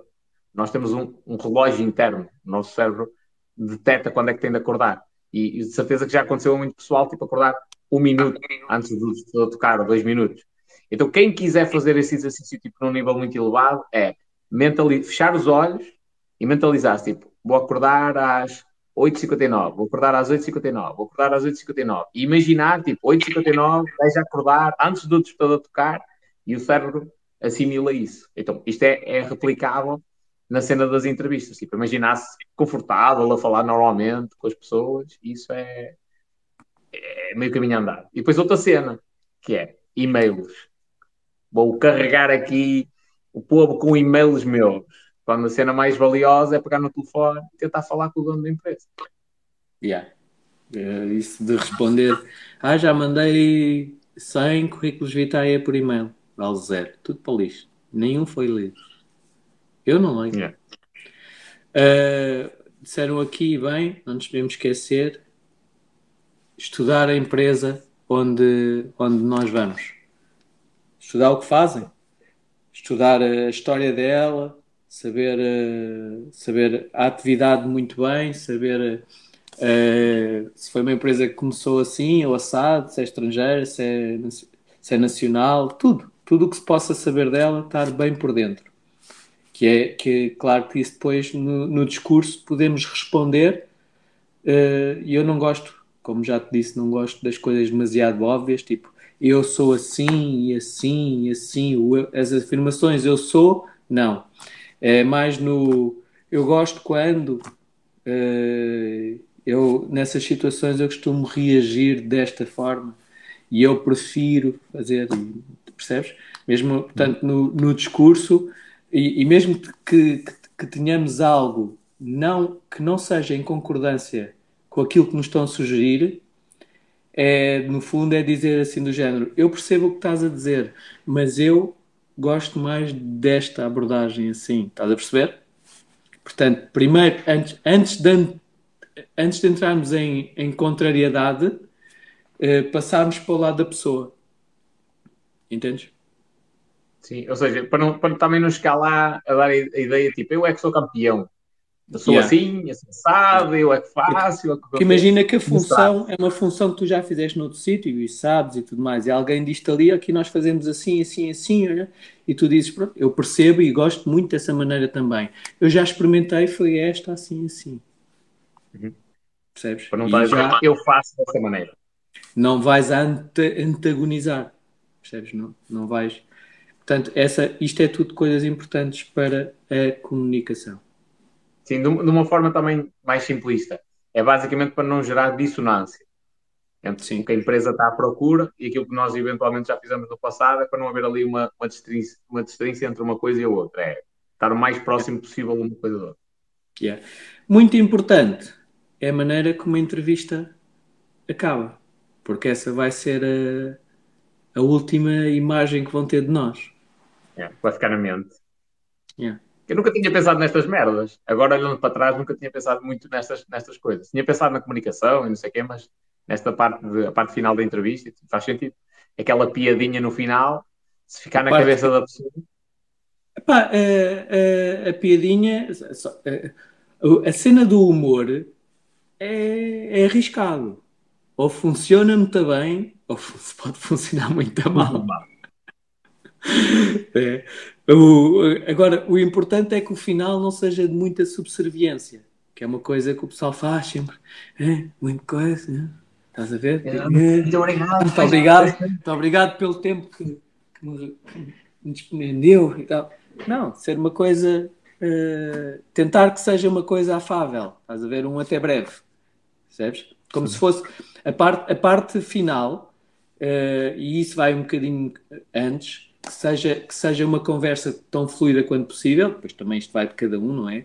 Eu estou aqui em processo mental porque eu faço isso quase de uma forma intuitiva. Né? Eu já tenho muita experiência e, e, muita da experiência que eu tive a adquirir no timesharing, eu pode vir, pode vir um gajo que seja uh, pá, um, um gandacromo, pode ser um político, um advogado, um médico, pode ser o, o, um, um trolha, pode ser um, um administrativo, pode ser um contabilista, eu faço como que uma fusão contextual com, com o gajo, estás a perceber? E depois, e depois acabo por levar a, conversa para assuntos que são já do mainstream, assuntos que já, já são já quase que, um, como direi, sociais, estás a ver? Assuntos já que não são, eh, que já não são penalizadores, que já não são de focar, que já não, percebes? Eh, já são, eh, tipo, falar das coisas, né? não, não, não, só falo de clubes, por exemplo, quando, quando me apercebo qual é o dele, né? Uh, não é? Não falo de política, ponto final. Não, não falo, não, mas falo daquelas coisas do dia a dia que nos fazem sentir bem, percebe? Assim que uma pessoa entende, o, como coisas triviais, mas que são boas.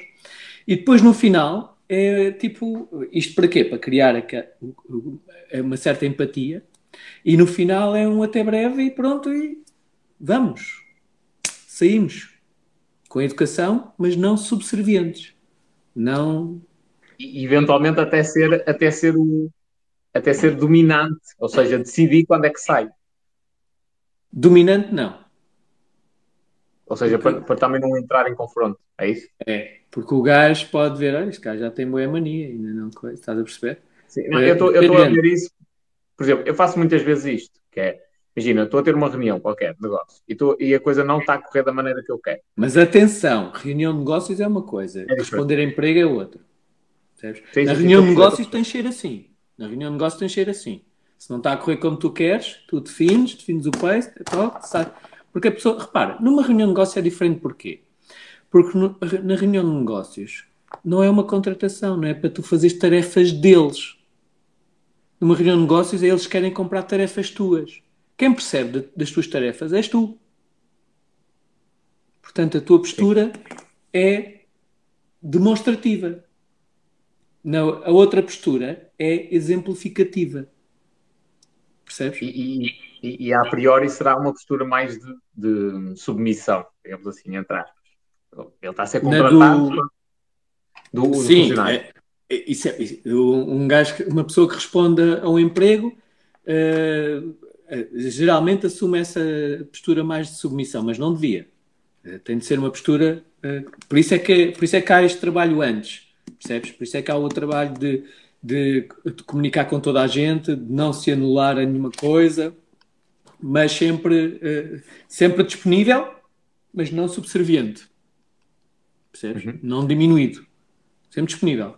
Não estou disponível. Mas não achas, não achas que um gajo que tenha postura dominante causa muito conflito no trabalho? Causa, mas por isso é que ele não deve ter postura dominante.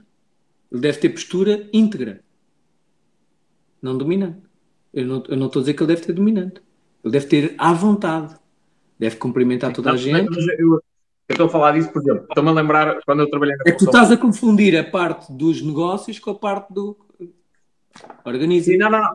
Mas eu acho que é um problema que afeta muita gente. Por exemplo, eu trabalhei na função pública uma das cenas que me, mais me fazia confusão era o facto de haver gente que mandava em mim.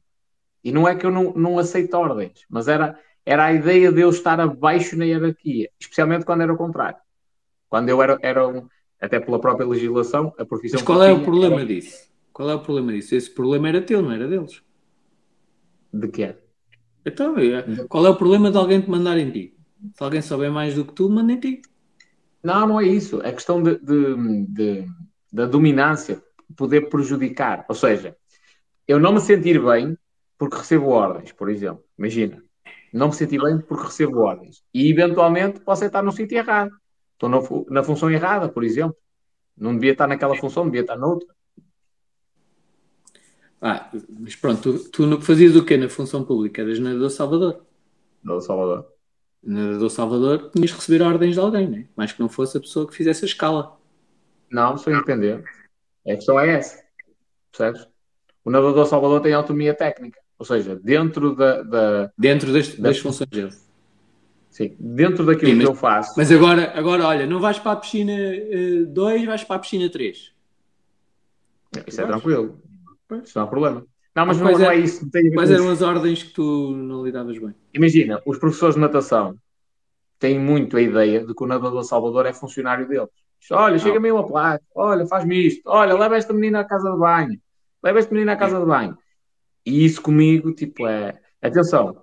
Não podes, eu, não eu podes não... levar, não podes abandonar o, o local. Mas eles faziam isso. Mas tens razão, tens razão, estás a dizer. Um, mas é, que, é esta questão, que é ter, ter consciência de que a função tem autonomia e a dominância é tanta que eu não, não é, custa aceitar. Mas aí era comunicação. Comunicação Já... o quê? Da minha parte para eles? Sim. E, ele, e, e, a hierarquia deles? Eles deviam saber quais eram as tuas obrigações e quais eram as dele. Certo?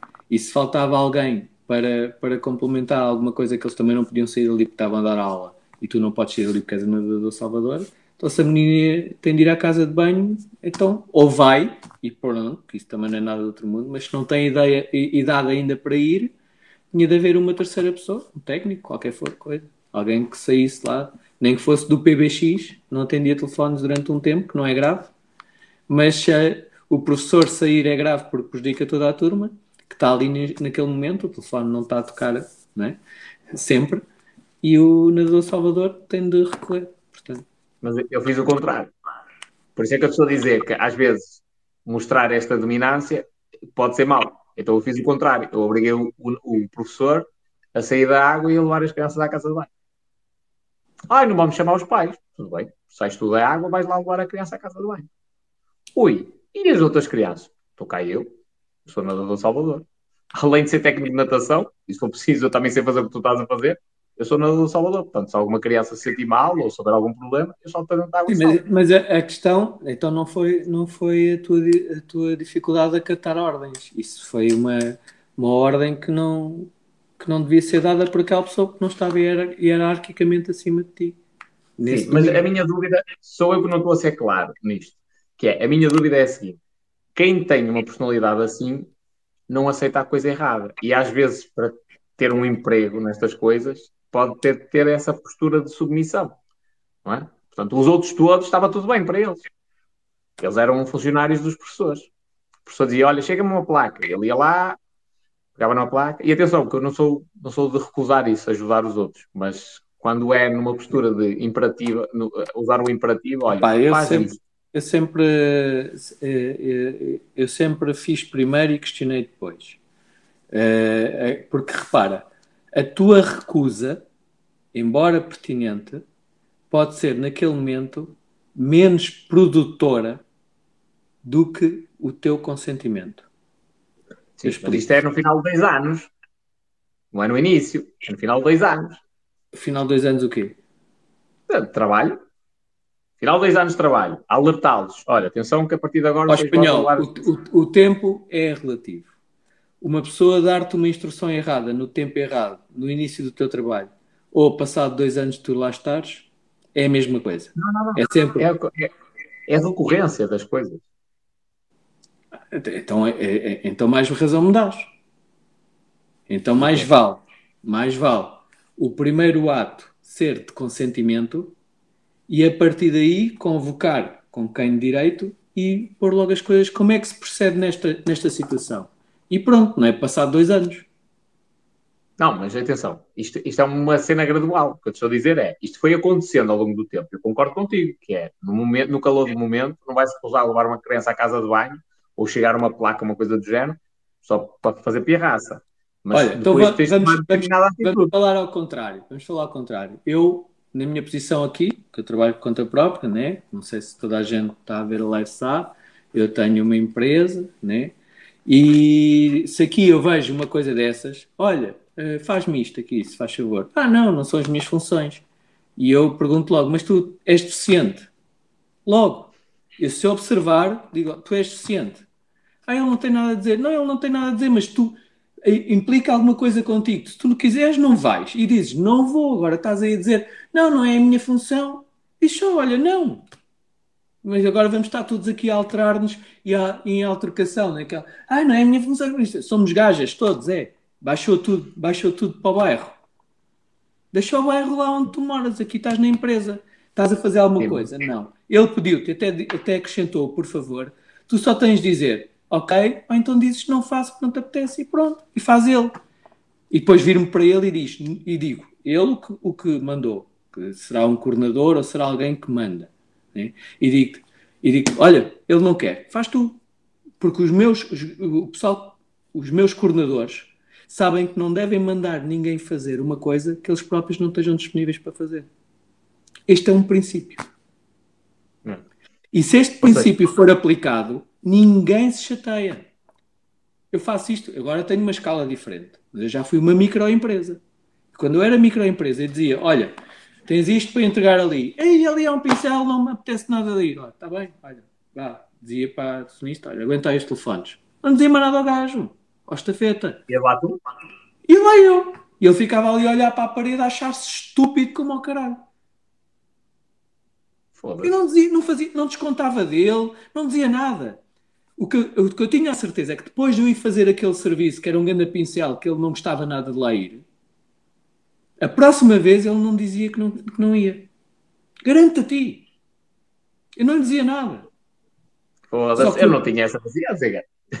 Mas, por, por, isso é que não somos iguais. Eu estou-te a passar conhecimento. Por isso é que tu, sempre que estiveres a dar ordens, tens de estar disponível para executar aquilo que estás a administrar. Sim, faz sentido. Faz sentido o que tu estás a dizer. Até para, para liderar pelo exemplo.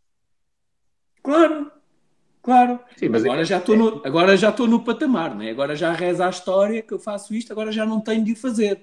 Né? Agora já tenho, já estou ramificado, está, está por níveis, mas os meus coordenadores, se alguém se cortar, esse, esse alguém, o meu coordenador vai. E esse alguém fica ali. Não, não vai, não te chateias. Ficas aí na boa. Senta aí, um pezinho, tranquilo. Olha, Sim, mas, depois. E depois, disso, digo, e depois digo-lhe logo assim, só para, só para o confrontar, digo-lhe logo: olha, o, já que o coordenador teve de ir, agora fica, senta-te tu ali no computador a atribuir as recolhas. Dou-lhe uma tarefa logo que ele não sabe fazer. E o gajo fica tipo um burro olhar para o palácio. E ele fica naquela. Na, fica, é, é, faça o quê? Não, tá, então, o coordenador teve de ir fazer o serviço, que é uma entrega, básico. Né? Qualquer pessoa pode ir fazer uma entrega. Agora não está aqui, estão as recolhas a cair, Vá, faz. Não sabes fazer? Então eu vou lá para cima fazer. Só que eu estava a fazer os ordenados, estás a ver? Estava a fazer as comissões. Então agora as comissões esperam. Vais receber mais tarde, porque eu vou ter de atribuir recolhas, porque o coordenador foi fazer o serviço, porque o estafeta não quis. Foda-se, o, o estafeta tem a capacidade de recusar. Dizer, ei pá, eu não quero ir a este sítio. Os, os, os, os, estafetas, os estafetas que são prestadores de serviço definem o que querem fazer e o que não querem fazer. Tranquilinho. Só que eu, eu, eu, eu explico-lhes o que é para fazer. Se eles não estão disponíveis, eu depois vou buscar outros. E ponho outros. Sim, sim. E vão perder. É, é, a, lei, é a lei do mercado. Não é? hum. Mas não era nesse sentido. Porque tudo o que tu estás a dizer foi o que eu fiz. Ou seja, eu estava disponível para fazer isso, fiz e depois marquei a minha posição. É, o que eu estou a dizer aqui tem a ver com uma postura dominadora que prejudica o facto de, às vezes, ser funcionário. Ou seja, para quem está a, a, arranjar emprego, por exemplo, ter esta postura tão. marcar de tal forma a, a sua posição que pode ser prejudicial. Sim, até invasivo. É, Deixa-me só buscar aqui uma,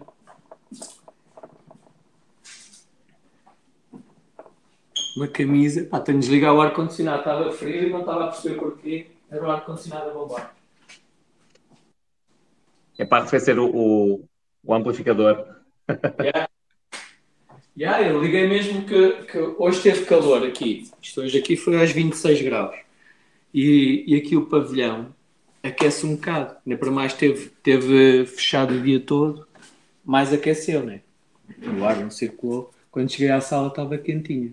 Liguei logo o ar-condicionado, mas mesmo assim. e agora estava a fazer, fica, fazer um friozinho. Ui, queres ver? Yeah, mas pronto, acrescentar valor. Parte funcionário. Já saiu, funcionário. já falou. No final, portanto, um, um, um tchau assim mais, mais, mais íntimo, mas uma coisa sucinta, sem muita subserviência e, mais uma vez, com segurança. Parte negócio. Já como funcionário, não? Não, parte negócio. Como prestador de, de, de, serviços, não é? Como, como vendedor, como, como é que tu acrescentas valor? Como é que tu é, como é que, como é que a pessoa que te vai comprar uh, deve ser uh, abordada? Okay? Ora bem, eu olho muito para aquilo que eu não vendo. Estás a ver? Como? Eu olho muito para aquilo que eu não vendo. Seja, o que é que te interessa? Eu, eu não, não vendes? Interessa porque é, é aí que eu, que eu posso gerar ainda mais valor. Imagina, eu presto serviço na área do marketing digital, na área da gestão das campanhas e não sei o que, não sei o que mais, mas há outras questões nas empresas que podem ser também importantes e eu posso gerar valor além daquilo que eu consigo fazer. Vou-te dar um exemplo concreto. Imagina o seguinte: tens um empresário que está com sérias dificuldades em esquematizar, por exemplo, um processo qualquer dentro do negócio dele, um processo de venda. Hum. E a minha cena está relacionada com a gestão de, das plataformas digitais dele. Mas eu também, também posso ajudar com o processo de venda, por exemplo. ah, ok. Como, é então é não, é aquilo que tu não, é, não é aquilo que tu não fazes. Então é aquilo que tu fazes também. É, é extra, digamos assim, sim. Ok. O que é que eu não, o que é que eu não vendo eu estava a ver Eu estava a ver, eu só vi se, se, se, eu fosse falar contigo, a querer marketing digital e tu vinhas-me dizer aquilo que não fazes, é como. Eu lembrei-me logo daquela expressão: é pá, vou lá saber como é que é e como é que não é. E eu, foda-se, saber como é que não é, eu não quero. Isso aí é infinitos, não é? Como é que não é? É infinitos. Ficamos ali, manos. Yeah. É, é tudo o resto. A cena é tudo o resto. Imagina, eu gravei duas aulas online para um gajo para formar a equipa dele em como responder a e-mails com copy. Isto não tinha nada a ver com a cena que eu, que eu fazia. Tipo, eu gravei duas aulas, peguei em e-mails reais de resposta a clientes deles e disse assim: olha, eu alterava aqui isto, isto e isto, escrevia desta forma para criar a necessidade deste produto. É? Isto é uma cena que eu lhe dei extra. Não, ele não me pagou para isto. Não, e, e o, que é, o que é que eu acho que gera de valor? Um, é o facto de a equipa dele, conseguindo assimilar aquele conceito, aumenta o nível das vendas. Certo, mas aí acabas, no fundo, por surpreender. Surpreender pela positiva, que ele pensa que vai ter uma determinada abordagem e tu acrescentas outras abordagens que ele não estava à espera. Mas atenção, isso, isso fazes a um nível muito principiante. Isso fazes a um nível muito micro. Porque se tu ah, fizeres isso Tu vais, vais, vais apresentar serviços de marketing a uma empresa que tem isso perfeitamente estruturado, cais no ridículo. Percebes? Que ele já tem muita facilidade.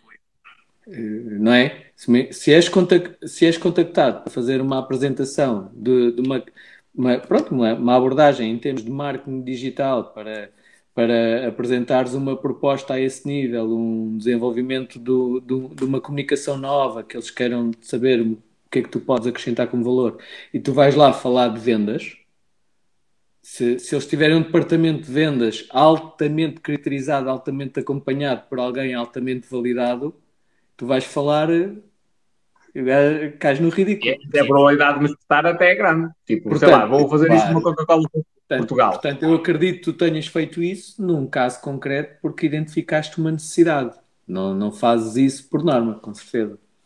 É? é assim, nas, com as empresas com as quais eu trabalho, que na minha realidade e da dimensão que eu tenho é pequenas e médias empresas, eu consigo fazer isto amplamente. E olhar, por exemplo, o empresário sobrecarregado de trabalho, pá, e agora como é que a gente pode tirar o, o trabalho? Como é que podemos começar, a, a, entre aspas, a afastar do negócio? Se calhar faz, faz falta mais um vendedor, vamos criar um processo desta, desta forma, para tentar automatizar processos e tirar-lhe tempo. Por isso é que eu te disse o que eu não vendo. Porque é, por imagina, muito, grande parte das empresas, especialmente as pequenas e médias. No fundo, no fundo, o que tu fazes Eh, eles, eles quando chegam a ti, eles têm uma necessidade de marketing, não é? Ou de uma comunicação digital. E o que tu fazes é eh, acabas por, por dar alguma, algum, acrescentar algum valor em áreas que estão correlacionadas com isso que tu uh, vais apresentar a eles. Uh, o, marketing, o marketing serve as vendas. Uhum. Uh, Acabam estar as, as duas coisas correlacionadas. Sim. Sabes qual é que é o grande problema? É, é, o marketing, eu pronto, não, nunca pensei muito sobre isto, mas parece-me que o marketing serve as vendas em 90% e a imagem da empresa em 10%. Percebes? Diria eu. Diz-me tu, o que é que parece? Não, acho, acho que não é de, dessa forma. Eh, eh, estavas-me a dizer, o marketing serve as vendas em, em 90%? Em 90%. Isto, Opa, numa eu, empresa, eu isto numa empresa, não é numa empresa a criar-se, é numa empresa já criada. Percebes? Pá, eu, acho, eu acho que a, a, a, diferenciação não pode ser assim tão, tão, tão distante, porque uhum. a, a, parte de marketing influencia muito, muito, muito, muito a imagem da empresa. Muito mesmo. Uhum. Estás a ver? Eu, se calhar eu tirava 60-40, uma coisa assim do género. Não, mas se calhar por isso é que eu não tenho departamento de marketing. Eu acho isso um erro. A imagem da empresa é, é aquilo que resulta do seu core business. É o que eu acredito. É o que eu desenvolvo. Na minha área, na minha área, eu já, já fiz o teste disto montes de vezes, percebes?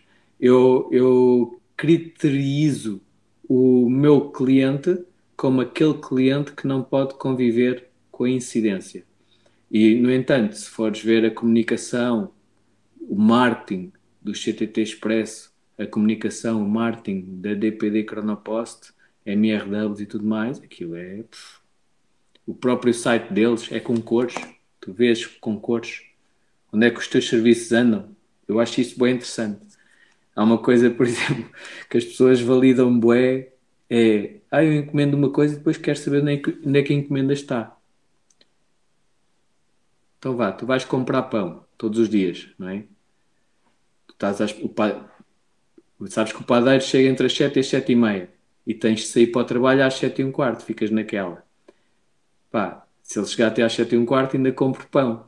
Né? Se ele chegar depois disso, não.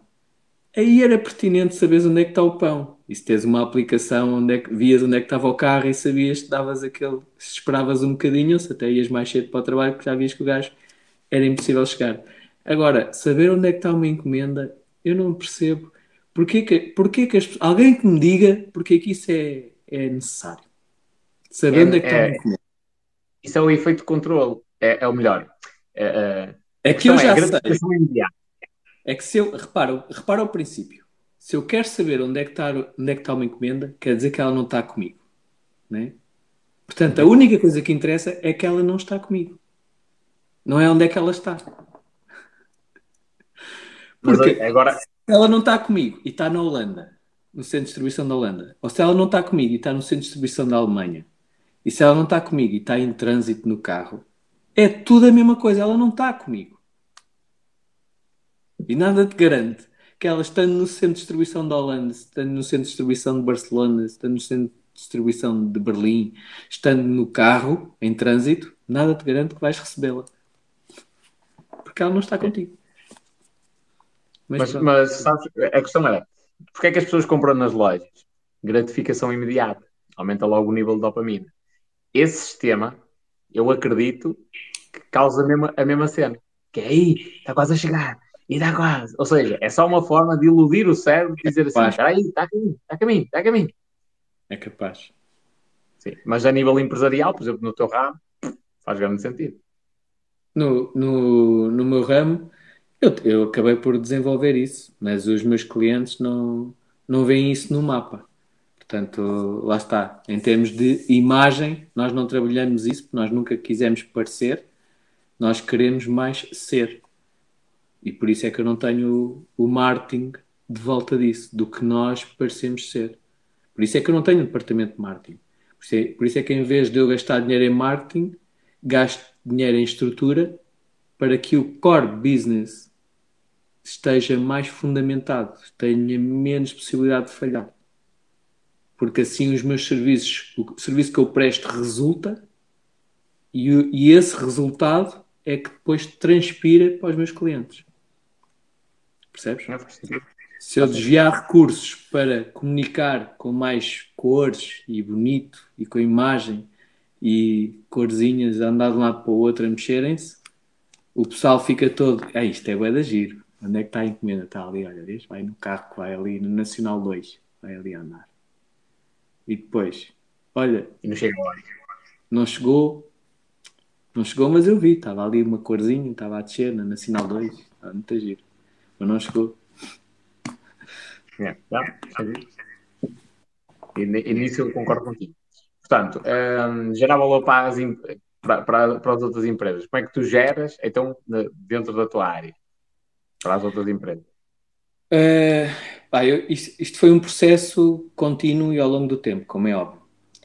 Eu, eu como, como uh, percorri todas as fases da minha empresa, desde estafeta até depois ao, ao lado de cá do bar, eu como estafeta contactei muito próximo de, dos meus clientes e percebi as necessidades deles, tanto as, as necessidades do próprio armazém, como as necessidades até administrativas daquilo que, que o armazém eh, expede e delega a nós para entrega.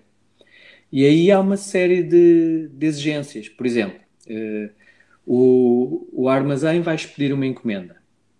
Como, como é que os administrativos, como é que a parte de faturação, como é que os vendedores estão conscientes se o material já saiu se, e se aquele envio levava o material que correspondia à encomenda, se aquele, se aquele material que porventura vai contra reembolso, depois quando é liquidado, o que é que paga? Porque nós sabemos que, aquilo, que o cliente X pagou 120 euros. Ok, mas isso paga qual fatura? Porque nós fazemos N envios. Percebes? Uhum. Portanto, o que é que eu trabalhei? Trabalhei, e aí acrescentei valor, trabalhei a aplicação de forma a integrar a informação e a informação integrada no, e complementando todo o serviço e depois partilhada a quem de direito. Portanto, a expedição não tem necessidade de saber se o serviço X que ia cobrar 120 euros já foi pago ou não a, a expedição só tem de saber que ele foi entregue. Já a contabilidade não tem de saber se aquele serviço foi entregue ou não. Tem de saber é se já foi liquidado a eles. Portanto, eu parametrizei as coisas de forma a, a comunicar com a informação que era necessária a cada um. E assim eles não tratam de mais nada que não seja o deles. Okay? Isto é algo que eles valorizam. Deixa eu ver se eu percebi. A tua empresa, basicamente, a, a venda entrega e, e contra reembolso de alguma encomenda, a tua empresa notifica, por exemplo, a parte da contabilidade do, do teu cliente a dizer que já está pago e notifica a parte da expedição a dizer já está entregue, de forma a parte, independente. A parte, a parte da expedição uh, está, tudo, está tudo disponível no, no, nosso portal. Não é? Quando é entregue, qualquer interveniente pode confirmar isso. Uh, no entanto, os relatórios vão, os relatórios de entregas vão para, para, para a expedição e os relatórios de pagamento, eles não, porque repara, em, em mil envios há 200 que são contra reembolso. Portanto, a contabilidade não tem de receber mil confirmações, tem de só uhum. receber 200. Percebes? Já o, a expedição já, já não tem de receber as mil confirmações que recebeu bem. Não, só tem de receber a, a, a, as confirmações dos serviços que ainda não foram entregues e porquê. Okay. Ou seja, também não é notificar aí à bola. É, eu, eu acho que é estúpido. A maior parte das empresas faz isso. Mas acho que é estúpido notificar do sucesso. Não, é isso que nós somos, nós somos pagos para entregar. Então eu vou notificar, entreguei. Não. O que eu tenho de notificar nós trabalhamos ao contrário, porque senão vai nos dar muito mais trabalho e mais comunicação. O que eu tenho de notificar é o que é que eu não entreguei e porquê. Para lhes dar uma hipótese de. de não, não, só, primeiro dou-lhes dou uma informação, eles tomam consciência e dependendo, e dependendo da, da razão de incidência, dou-lhes uma hipótese de, de resolução. Percebes? Portanto, eu, eu trabalho essas exceções. E é isso, e isso é uma forma que eu tenho de acrescentar valor se tu contratares um CTT Express ou, ou uma DPD ou assim, todos os dias recebes um relatório de tudo o que foi entregue. e as incidências lá no meio. Se tiveres 5 mil envios por dia, recebes um Excel ou um PDF, conforme o formato que tu quiseres, com 5 mil registros. E tens de andar a filtrar para ver aqueles que correram mal para perceber o porquê. Para então tu só mandas a comunicação tal. Estás-me a dizer isso? Eu, eu só manda mais que... Deixa-me deixa só, só fazer aqui um pequeno reparo, porque eu acho que só, eu só agora é que percebi, estás a ver? E acho que é uma ideia genial. E para explicar isto de outra maneira ao pessoal, que é basicamente tentar simplificar ao máximo a vida dos nossos clientes. Yeah. De maneira a que a cena seja ultra simples. Ou seja, não vou, no meu caso, eu não vou andar a identificar olha, entrou mais um contacto com um possível cliente. Não, só se der merda que eu lhe vou notificar, porque a priori isso ele já sabe, já está a ser notificado, já vai entrar, já vai acompanhar o processo. E, e para, isso, e para isso só consegues fazer este trabalho se, se muito bem as necessidades deles. E depois, na minha área, o que eu conheço muito bem, também, também porque estava a estafetar na rua, são as necessidades do destinatário do meu cliente. Como tu sabes, eu trabalho nicho de, de mercado e as necessidades do destinatário do meu cliente são, são muito importantes ou até mais. Né? Eu, eu, se me focar em manter o cliente do meu cliente satisfeito, eu tenho serviço sempre. Tenho serviço sempre. E por isso é que eu fiz as rotas de maneira a garantir uh, horas muito, muito pouco variáveis na entrega. Portanto, assim estou a acrescentar valor ao, ao meu cliente, porque o meu cliente, quando despede uma encomenda, o seu, o seu, o seu cliente, o destinatário, já sabe quando irá recebê-la.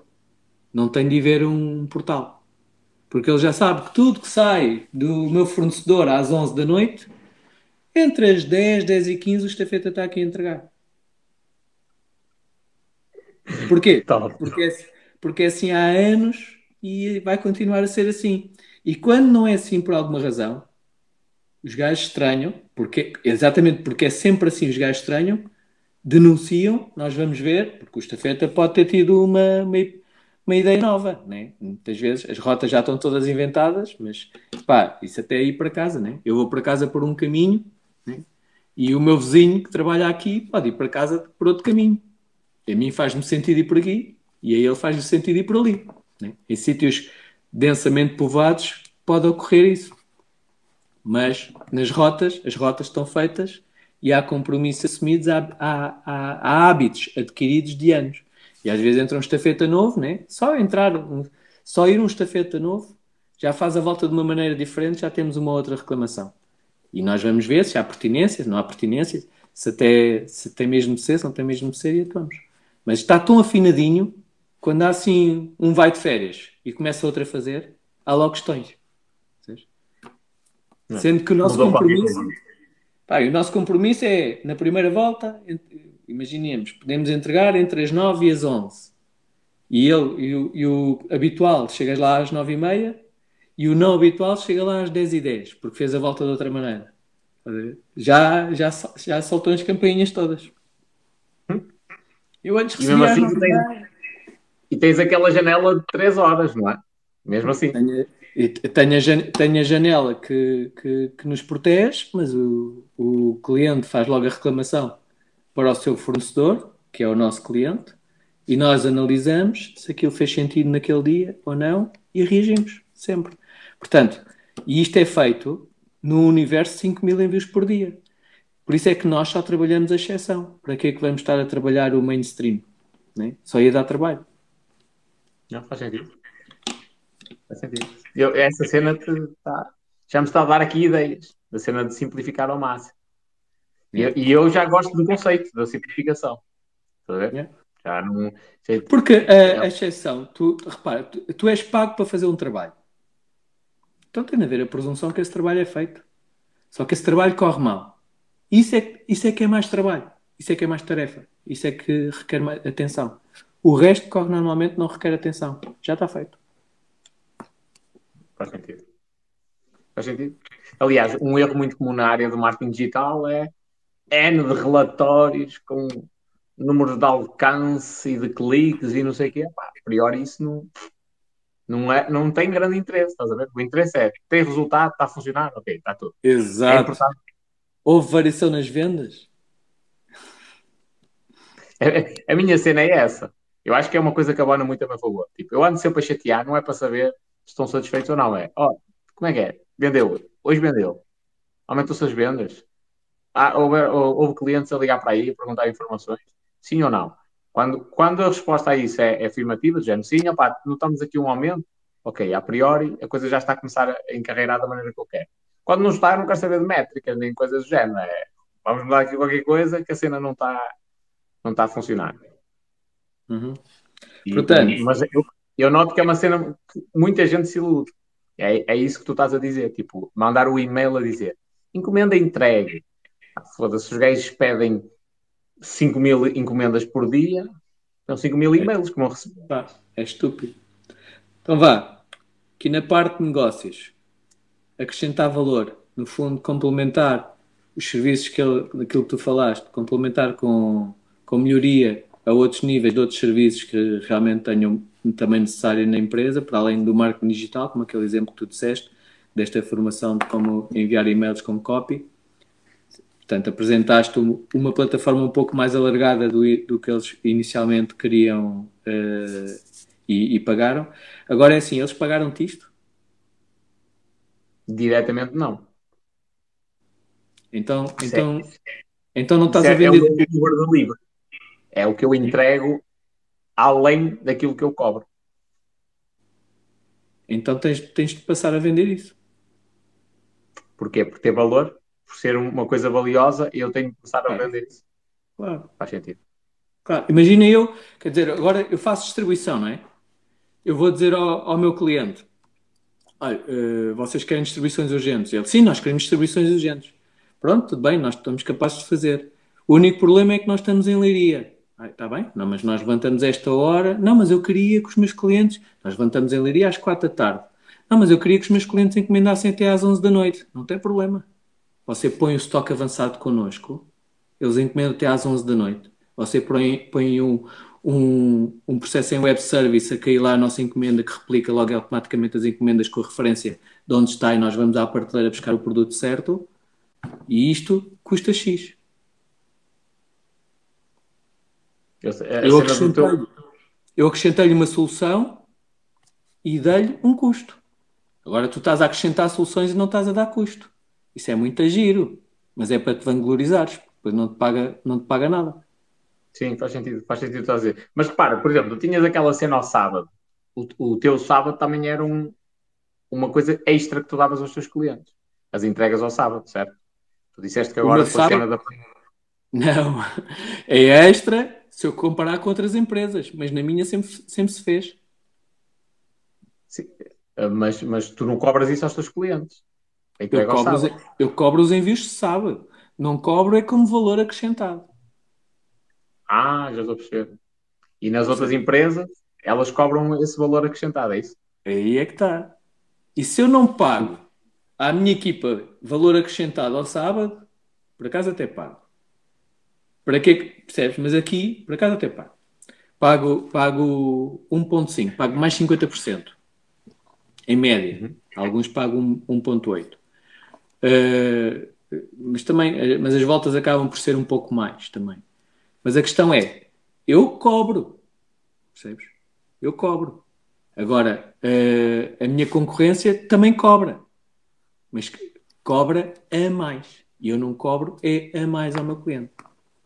Ok. Mas diz-me só o seguinte: então tu, na, na, neste ajuste que fizeste, deixaste de fazer entregas aos sábados ou quem quiser as entregas tem um custo acrescido? Neste ajuste, não, atenção. Eu só eu suprimi as voltas de sábado só, só no, confinamento. Mais nada. Ah, ok. Então elas já, agora vão retomar todas. Já retomaram?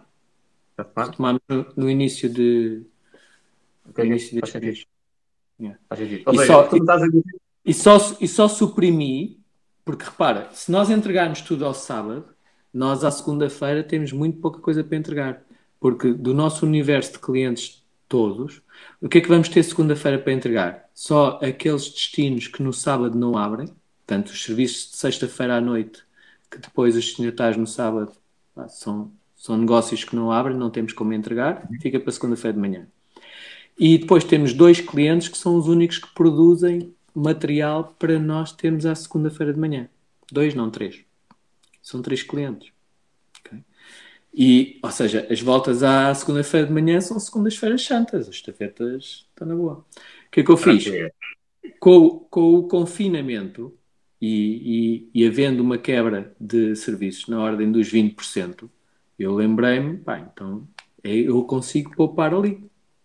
Porque escuso estar, já, já que a minha concorrência também não o faz, percebes?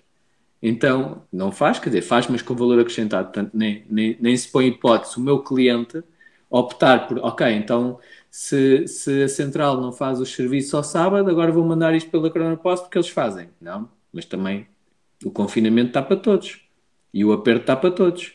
Achas que é numa altura que eles estão a faturar menos que vão assumir mais custos? Também não. Hum, faz sentido. Porque, porque transferir. Então, então eu fiz, aproveitei isso.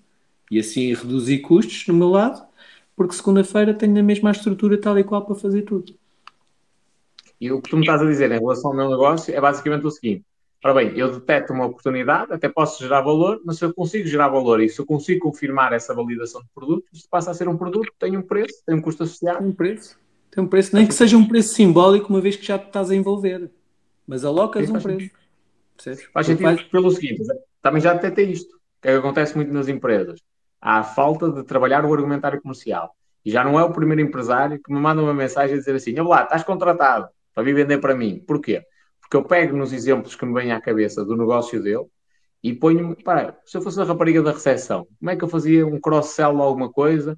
Pois. Um cliente que Opa, olha lá, ao, ao, espanhol, mal comparado, na área onde tu estás, aí na Rebordosa, Paredes e o Caraças, aí é só mobiliário. Imagina uma pessoa que só precisa de uma cama, não é? Vai comprar uma cama. Olha, quer aquela cama, porreiro Achas que o vendedor só lhe vai vender a cama? Então vai levar só a cama. Já viu que a cama depois pode estoar com o resto da mobília. Temos aqui um guarda-fatos também com a mesma linha, mesma traça. Temos aqui uma cómoda que fica, e ficou com o quarto todo linear, todo impecável. E fazemos-lhe um preço especial, porque uma vez que leva a cama, juntamos com mais esta peça, reduzimos aqui, usamos e ele vende, vende três móveis em vez de vender. E a pessoa só queria comprar a cama. Percebes? Portanto, se tu vais vender marketing digital e depois identificas que há lá uma necessidade em termos de venda e tudo mais, e tu, tu explicas olha, eu posso lhe acrescentar isto, isto e isto, e uma vez que me vai contratar marketing digital, eu faço-lhe aqui uma atenção neste módulo e neste módulo. Faz sentido, faz sentido, Tudo, faz, faz muito sentido o que estás a dizer. Porque é uma coisa personalizada, inclusivamente. E eu tenho noção de que eu gero um valor gigantesco com isso. E, e, e, e, abrir aí um canal novo de vendas, um produto novo, um serviço novo, é uma boa ideia. Yeah. Aí, Exato. portanto, acrescentar valor e valor é isso, valor é ser cobrado. Não é só. Pode não ser. Pode não ser. Tá. Pode não ser. Eh, mas, mas se acrescentas tarefas, aí é para ser. E eles respeitam isso. De recursos. E se, e se é realmente valor, eles compram. Percebes? Se o preço for justo. Entende? Concordo. Concordo. E faz sentido. Bom. Agora, nos negócios é assim. Acrescentar valor nos negócios, mais coisa. Portanto, uma, uma dinâmica constante. Dinâmica, muito importante. Esta dinâmica é: muitas vezes os, os negócios vão bem. Quando os negócios vão bem. Entra tudo em piloto automático, é isso? Não pode. Deixa andar. Um dos erros, um dos erros, um, um dos erros do, dos empresários é acomodarem-se ao sucesso e ficarem até um bocado como que pretenciosos. Eu já domino isto, já sei, e eu é que sei. Até pode saber, até pode ser ele que sabe, desde que, te, desde que mantenha a dinâmica. A dinâmica de inovação, estar sempre por dentro e identificar novas oportunidades para, para divergir serviços, para acrescentar valor, para mudar. Eu tenho, eu tenho uma dúvida para te colocar.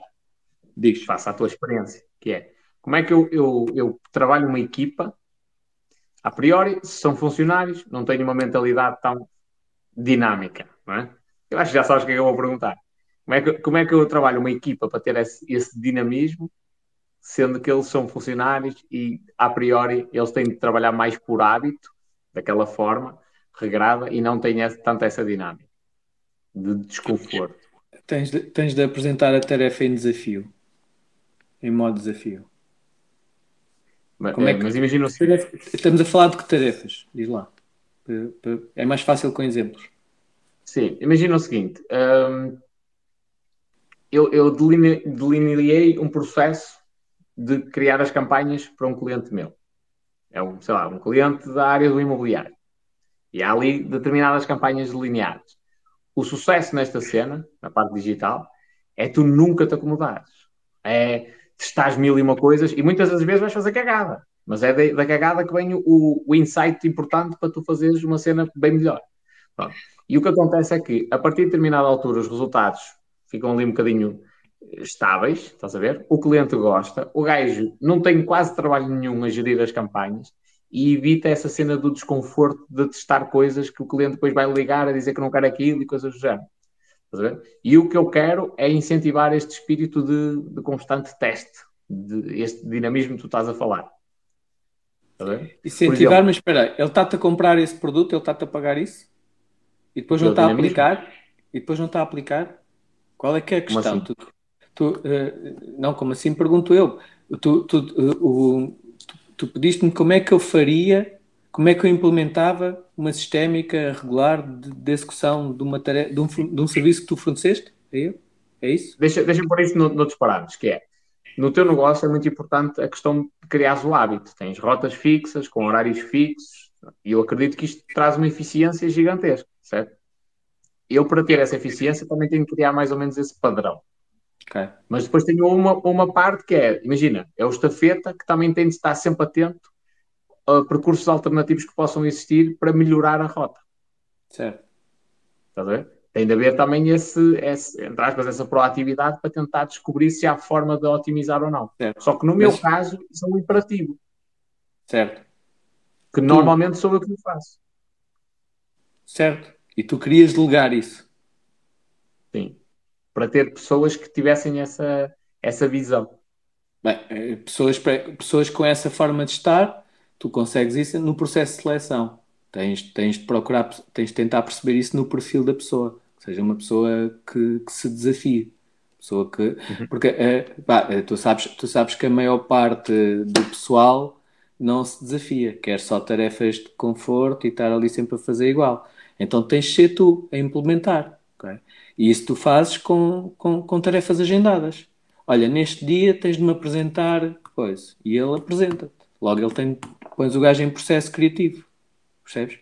Mesmo que não seja uh, fazer uma coisa completamente nova, mesmo que seja uma coisa igual, mas diferente. Com uma diferente roupagem. Estás a uhum. perceber? Se tu fizer, se tu, se tu, se tu puseres, se tu baixares a carga criativa, que às vezes é, é pressionante, e, e passares a mensagem do pá, faz, faz o mesmo, mas com uma roupagem diferente, às vezes nessa, nessa diferença surge o processo criativo, de uma forma já não uh, pressionante. Estou a perceber. Ou seja, basicamente, olha, pá, olha, altera aí qualquer coisa. É quase a teu gosto. Altera aí qualquer coisa. Isso vai yeah. obrigá-lo a pensar, peraí, não sei que eu vou alterar. Se eu, eu disser, dizer... olha, faz isto, isto e isto, já é mais limitativo. Eu tinha, aqui, eu tinha aqui, já não me lembro se era uma vez por semana ou duas vezes por semana ou variado. Tinha aqui um, um, o meu gestor de produto Central Menu, da entrega de refeições ao domicílio, que já foi extinto esse serviço. E tinha o, o gajo do, do marketing. E eles tinham por uh, uh, tinham como regra tinham de fazer a seguinte tarefa uma ou duas vezes por semana uma publicação no, no Facebook que sugerisse o nosso serviço, mas com uma pertinência, com uma justificação. Aproveitávamos quando havia um jogo de futebol, Liga dos Campeões hoje, não vá para a cozinha, encomendo, estás a perceber? Coisas assim. Uhum. às vezes havia, uma, um acontecimento que, que sugeria e era pertinente, outras vezes não havia. O que é certo é que isto, com o Ram Ram, eu nem olhava para aquilo, eu só via, só via já publicado. Eu, nem, eu nem, nem chegou a um ponto que eu nem precisava de autorizar a publicação e de pronto, dar o meu aval à imagem criada. O que é certo é que foi o, o, o, processo criativo, como era regular e eles só tinham de apresentar uma coisa diferente do mesmo, às vezes eu recebia aqui, o, eu depois via a publicação, coisas bué das giras, coisas bué criativas, que já eram completamente fora da ideia inicial que eu dei, mas que serviam o móvel. No fundo, se tu tiveres um móvel e fizeres isto, olha, eh, como tarefa agendada, aí pões o pessoal já naturalmente em processo criativo. No fundo, acho que responde assim à tua questão. Sim, sim, sim. E o facto também de tu não, não obrigares a haver uma validação de tua parte, não é? Ah, Os claro. são críticos. Claro. Não, se, se eles tiverem bem o, o, o porquê, o destinatário daquela comunicação, o destinatário da campanha, se eles tiverem bem isso gravado, pá, é como tu dizes, pode até ser uma cagada, mas pronto, as cagadas acontecem. Eh, eles têm a ter bem gravado o destinatário daquela comunicação. Faz sentido. Eu acho que também estou a falhar nesse aspecto. Estou a falhar nesse aspecto. De gravar uh, o porquê. O porquê também, também posso estar a falhar, mas o destinatário. Que assim, há coisas que para mim são evidentes, para os outros não são. Pois, pois. Ah, isso, oh, ui, isso é uma coisa que tens de estar sempre atento. Ninguém está na tua cabeça. É. E, mas especialmente nessa cena. Porque eu sou muito maluco a testar coisas. Género, quem é, quem é que é capaz de comprar um carro destes? Olha, se o gajo gostar deste tipo de música e disto e disto e disto. E, e já aconteceu. De campanhas darem resultado de cenas malucas. Se eu disser isso a alguém. Cuidado, cuidado com as campanhas que sectorizam. Percebes? As campanhas Parece... que. Eh, no fundo, o exemplo que tu deste, quem compra um carro destes ouve esta música. Estás a ver? É isso? Não é bem dessa forma. É traçar um perfil do tipo de pessoa. Imagina, qual é o perfil de uma pessoa que faz um crédito para comprar um carro a 10 anos? Não é o mesmo perfil que o teu, nem o mesmo, mesmo perfil que o meu. Estás a ver? É, é diferente. A, a, pessoa pensa de uma maneira diferente. Mas aí, aí também é uma imoralidade. Fazias uma campanha disso para, para, para, para, chegar às pessoas que compram carros há 10 anos? Não, os gays é que querem comprar. Eles é que querem, mas está oh, bem. Também o pessoal que, que meteu dinheiro no BES também queria ganhar dinheiro, né? E fodeu-se. Mas, eh, mas tu vendes isso? Eu, eu, Só porque eles querem mesmo, comprar? Então, se eles quiserem comprar, o que é que eu lhes vou dizer? Eu, eu recebo hate aqui. Sabes o quê? Eu, mas isto é o que eu estou a dizer. Mas uh, a cena é, imagina, este grupo de pessoas tem uma mentalidade diferente. E às vezes tem. podes avisar. Podes é. avisar. E, e, a questão é, há ali um traço comum. Por exemplo, pessoas que assistem determinados programas de televisão têm maneiras de pensar diferentes das minhas. Quem assiste à Casa dos Segredos ou Love Talk, a maioria das situações Olha, pensa do uh, uh, sim não. Não te esqueças que muitas das pessoas vivem em comunidade e então acabam por. E eu sou um bocado antissocial, ok, já sei. Sim, mas, mas de uma forma generalizada. Pessoal que tem esse conjunto de interesses, que segue aquilo fervorosamente e, e gasta duas ou três horas do dia a assistir àquela cena, tem uma mentalidade diferente. Às vezes isto acontece muito na área do imobiliário. Há, há, determinadas casas que tu consegues vender a determinados grupos de pessoas, não é? Não só pela questão financeira, mas também pela, pela mentalidade que eles têm para aquele tipo de, de investimento. Há outras que não já é uma forma diferente. Então, é, a questão é, este traçar do perfil é uma coisa que eu faço, tipo, de olhar para o, para o produto ou o serviço que estou a vender, que é do meu cliente, não é meu, e eu faço isso quase que automático. Eu, olha, vou tentar isto desta e desta forma, para este e este tipo de pessoas, estás a ver? Mas na realidade, nem toda a gente faz da mesma forma. Estás a ver? Depois, quando, quando contrata alguém para fazer isto, é, é mais o óbvio. Que é, olha, Vou, vou, anunciar carros para quem está à procura de carros. Vou anunciar casas para quem está à procura de casas. Vou anunciar garrafas de água para quem está à procura de garrafas de água. E nem sempre o hobby é o que traz mais resultado. Claro, até porque esse é, esse é abordado por um sem número de canais, porque isso é o, é o destinatário óbvio, quase. Hum. E, e depois há coisas, nos exemplos que tu deste, de carros e casas, são produtos que, mais tarde ou mais cedo, eh, uma grande percentagem da população vai, vai, vai desejar, vai querer, vai comprar, vai adquirir, ou vai mudar. E, e aí também estou um bocadinho contigo. Ou seja, muitas vezes a comunicação tem de ser para quem não está uh, à procura de um produto desse mercado.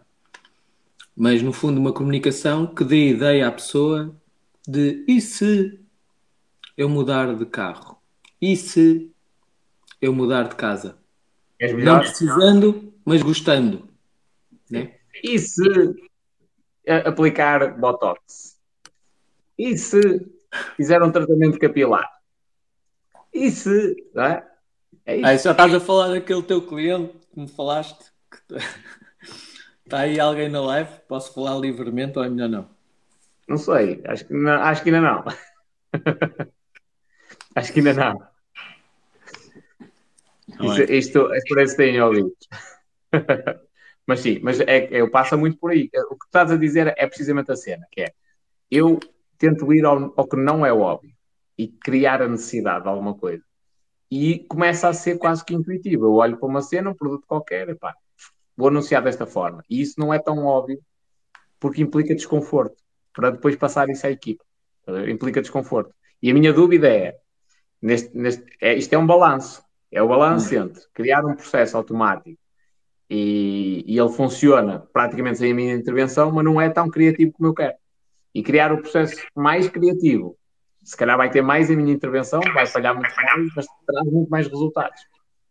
Mas eu Sim. acho que também tem a ver com o que tu estás a dizer. E eu ainda não estou num nível em que eu possa contratar o Cristiano Ronaldo, não é? E possa pegar no Cristiano Ronaldo, o gajo que domina tótil, mas moço, Está cá e eu pago-te para tu trabalhares para mim. Tu podes, tu podes uh, contratar o Cristiano Ronaldo dessa cena. Tens uh, uh, aí, a partir do momento que tu passas a, a delegar e a contratar, o teu talento, para além de passar a informação para ele, de entrar no, no processo criativo como tu queres e, e a metodologia disciplinada como tu queres e blá blá o, o, o, a tua, a, o teu acrescentado valor tem de ser naquilo que tu sabes que tens de observar para identificar o, o perfil necessário para te ajudar. Portanto, essa, esse trabalho é teu, não é da pessoa. Ou seja, é uma, e eu também tenho é uma questão... formar nesse, é o que tu me estás a dizer. Tu estás a dizer, e não, não tenho capacidade para. Tens. Não, essa, esse tipo dá tem mais trabalho e ficas mais à mercê do erro. Mas quando não há dinheiro, tens na mesma pessoal a sair da faculdade todos os anos e a sair de, de formações todos os anos, absolutamente capaz para fazer as coisas ao nível do Cristiano Ronaldo e não só o Cristiano Ronaldo da, da cena. Eu percebo, faz sentido. Faz sentido. Mas é, é aí, aí batemos muito na questão da formação, que é se eu quero formar de determinada maneira, eu também tenho que perder, não é só delegar, é eu tenho que perder o meu tempo a trabalhar de raiz para formar o pessoal daquela forma, para, para ver de, daquela maneira e depois eles terem autonomia. Essa formação é um ativo. Se não tens o ativo capital, tens de ter o ativo de, de, de, em outros recursos, recursos para aplicar, né? Uma das coisas que eu vou ter de fazer é eu vou lançar uma mentoria de copywriting. Uhum. E porquê? Porque eu já estou a, precisar, a precisar do povo para escrever. Até agora depende, a escrita depende toda de mim, toda, toda, toda. Anúncios e, e, e aí é mais difícil encontrar no Brasil, que aquilo vem escrito com português já do tentei. Brasil. Sabes que eu sou manhoso, sabes que eu sou é, manhoso, já tentei. Mas já é pedi a vários copywriters brasileiros para tentarem adaptar e já, também já tentei fazer outra cena, que foi, mas essa ainda nem consegui ler as cenas que mandaram. Que é, hum. imagina, eu digo um áudio ou faço esta live e o gajo transcreve. Aí era um ajuste fino, estás a ver? E qualquer um, se calhar, de português de Portugal conseguia fazer só esse ajuste e em, em escala. Um, pronto, mas, opá, mas não dá. É preciso, também é preciso, outra coisa que eu percebi, é preciso conhecer a realidade portuguesa. Vocês não sabem onde é que é Leiria, nem onde é que é Coimbra, nem onde é que é Figueira da Foz, nem Lisboa, Algarve. Tipo, para eles é tudo Portugal é? Alguns é. deles, não estou a dizer que sejam todos. E há expressões muito próprias do Portugal, português de Portugal que eles não entendem, pronto, e, e fica-se fica muito baralhado no meio deste contexto. Há coisas que sim, que vale a pena, na parte de designer gráfico e de edição de vídeo e tal, mas há outras que não, que têm mesmo de ser portugueses. E os portugueses, qual é que é o problema? É que o copywriting em Portugal não é uma coisa que seja utilizada. Uhum. Então tem de haver uma formação. O que é que eu vou tentar fazer? Eu vou fazer uma mentoria, que é uma coisa que custa dinheiro e que entra, é um fluxo de caixa para mim, não é? É uma, é uma, yeah. é uma lufada de ar fresco, também me ajuda a investir ainda mais. E no próprio processo eu vou conseguindo fazer a seleção das pessoas que me interessam e vou, vou formando da forma que eu quero. Yeah. Porque não, eu não, não atuo da forma convencional e vou formando da maneira que eu quero. É a solução. Pronto. Então vá, continuando. Já escrevi aqui acrescentar serviços. Pode ser. Complementar com coisas, mas não te esqueças da parte de faturar. Uma dinâmica constante de, de observação, de adaptação, de, de inovação. Vou escrever também inovação, porque a inovação, embora seja catalisado pela dinâmica, é algo que tem de, estar sempre presente. Amigos, estou a fazer uma lista. Isto é muito bom. Para um gajo bate o olho e visualiza a coisa. É rápido. É. Como mais é que se acrescenta mais? Tá, também acrescentas valor a reduzir preço, às vezes. Não é? Tu não gostas que tu cobras. Não és o gajo mais barato. Às vezes acrescentas valor a subir o preço.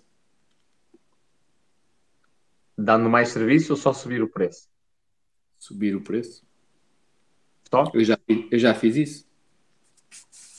Eu já subi o preço a um cliente meu. O cliente, lá por, por razões que ele invocou, e, e entendemos, e concordámos que discordávamos, então eu sugeri um meio termo para continuarmos a trabalhar. No entanto, ele sentiu-se ofendido e aceitou o meio termo só para ganhar tempo e nesse momento com, começou a, à procura de uma solução para me substituir. E a certa altura substituiu-me. E tu perguntas-me onde, é que, onde é que eu acrescentei valor? Porque ele substituiu-me, foi foi trabalhar com outra, outro operador, não se deu bem. Quando veio, a situação adaptada já não existia, já era a inicial. E ter pagar, que remédio. Portanto, foi mal para os dois, foi mal para mim, porque eu tive um período sem faturar a ele. E foi mal para ele, porque acabou por atrapalhar a imagem da empresa.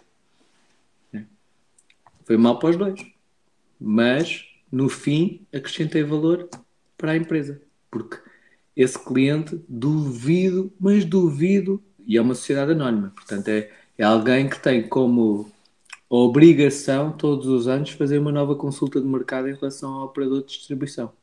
É uma obrigação, é uma coisa mundial, não, não é uma coisa, ah, vamos ver se, se temos melhor. Uhum. Não, né? E, e, só que agora fiquei mais blindado ainda, como é óbvio. Não, e com não preço maior. E, e com o preço mais caro.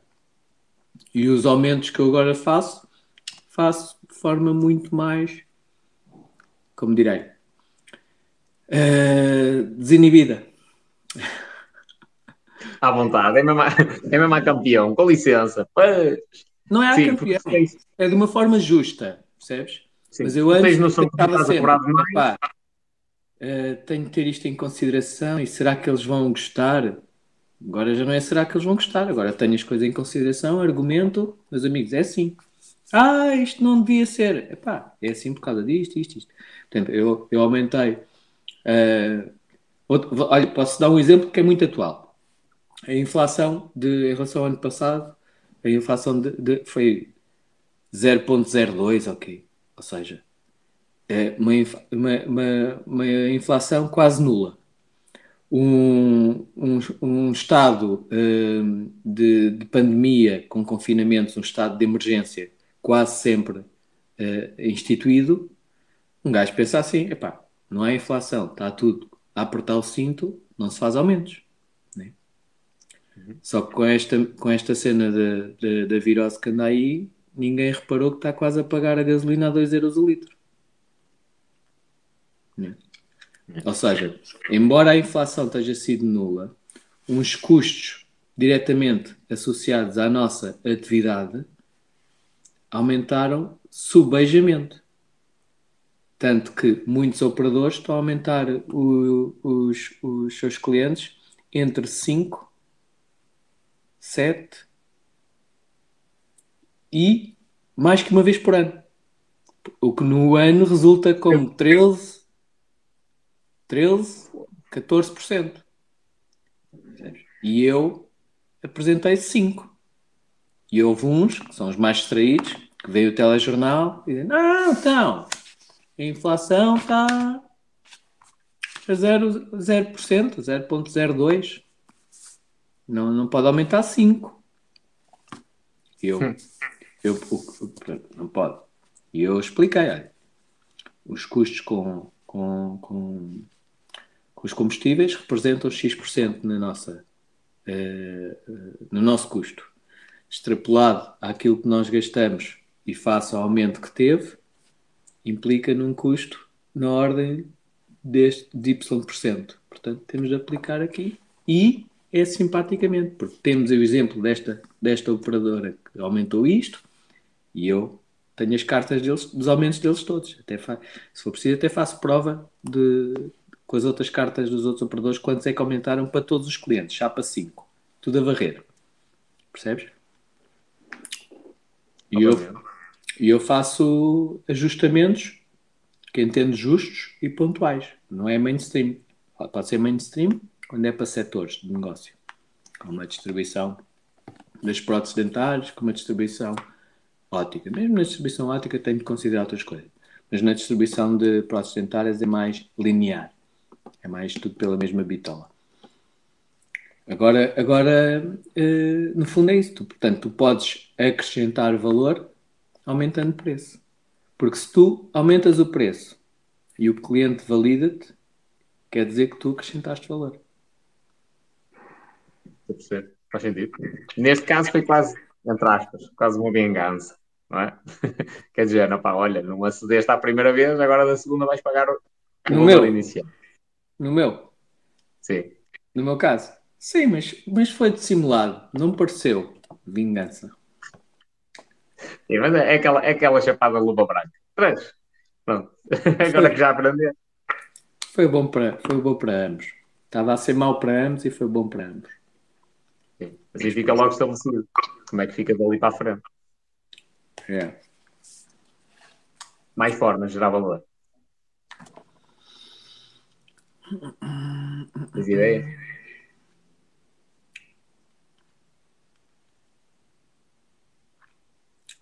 Pá, já estou um bocado.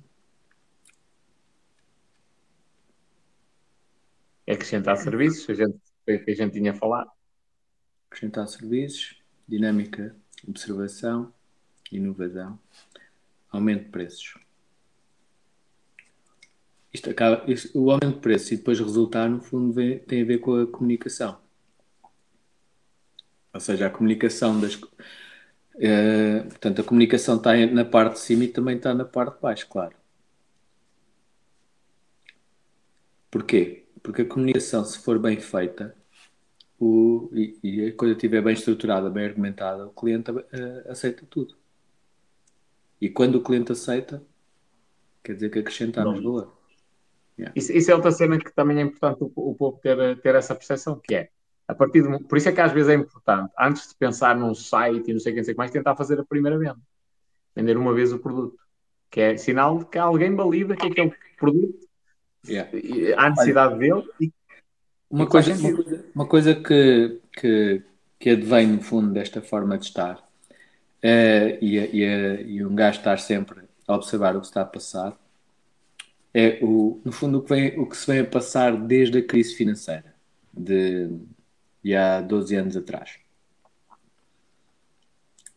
O, o negócio dos meus clientes foi se alterando e alguns que tinham. Pá, eu, tive, eu, tive, eu tenho um cliente que tinha armazém em quase todas as capitais de distrito. Neste momento tem uh, Lisboa,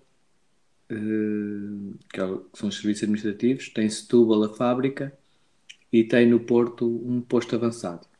Okay? Por exemplo, este é um, mas tinha Coimbra, tinha uh, Guarda, Faro, tinha armazéns e tudo lá. Mas isso foi, foi quê? Foi os serviços que evitaram que ele tivesse esses armazéns? Não, ele depois. Uh, uh, o negócio foi se transformando e os custos tiveram de ser suprimidos e eles optaram por ir encerrando. Na mesma direção, também encerrando, tive até clientes que fizeram aquela, aquela cena que é quase mainstream, muitas empresas que atuam a nível ibérico encerram a unidade de Portugal e passam a vender em Portugal a partir de Espanha. Que se em alguns setores isso é mais ou menos irrelevante, há outros, no caso dos setores onde eu me mexo, que isso é, é, é um suicídio. Logo. Que é que, Porquê? Porque se, se, eu trabalho urgência, se eu trabalho urgência, a urgência é emitida de Madrid e Barcelona, não é a mesma do que é emitida de Lisboa e Porto. É, Já pensei Já que também podia estar relacionado com questões fiscais. Não. E depois, e depois tem, tem a ver com o quê? No fundo, às vezes, nem é, a urgência também é relativa. Às vezes é só a percepção da urgência. Porquê? Porque o material que eu, que eu, que eu trato é material técnico de receituário, da parte de, das lentes paralóticas, e material de, de stock. Mas o cliente, quando recebe, recebe é trabalho para pôr as equipas a funcionar. Se tu estiveres a emitir só de Espanha, já só estás a emitir uma vez por dia. A entrega aqui resulta uma vez por dia, ponto. Não há entrega em same day a vir de Espanha. Pá, só de Madrid aqui são 6 horas. Então, é tudo o que sai na noite anterior. E o nosso cut-off em, em Madrid até é bastante tardio. É às 11 da noite. Portanto, eles podem produzir e vender até às 11 da noite e no dia seguinte de manhã entregam aqui. Só que depois, à tarde, nas rotas da tarde, não vai nenhum do material dele qual é que é a percepção do cliente dele? É que tudo o que eu encomendo eu recebo de manhã, tudo o que eu encomendar de manhã, vou receber no outro dia a seguir de manhã. Mas se eu encomendar, se eu encomendar ao concorrente que está cá em Portugal, recebo ainda hoje à tarde. Dou uma resposta mais rápida. Então o de Espanha, o que decidiu fechar aqui em Portugal e passar para a Espanha, perdeu o negócio. Pode até nem perder clientes, mas perde negócio. Ok? Quando eles fizeram isso, eu, eu, eu identifiquei uma oportunidade de negócio, que foi fazer logística avançada para os meus clientes. No fundo, é ter estoques avançados, eles depositam o estoque comigo e eu faço as entregas parecendo que eles têm escritórios aqui em Portugal também. E, com, e esse, esse valor acrescentado que eu apresentei por via de uma nova, de uma nova atividade que eu posso complementar ao que, ao que eles precisam, eu acabei não só por fidelizá-los, como resolver um problema que eles tinham e dar uma imagem de urgência. No fundo, o que eu entrego à tarde é só material de stock. Mas não interessa, que o cliente dele já vê. Pô, estou a receber do fornecedor A, B e C outra vez. Sendo que do C antes só recebia de manhã porque os gajos fecharam Portugal e foram para a Espanha. Estás a perceber? Então já estão iguais. Não estão iguais que ele só vai receber o stock, não vai receber o receituário. Mas a, percepção é que está igual. Entendes? E eu, e eu, eu, eu gero valor como ao caraças. Olha, vou gerar valor de fidelização do cliente.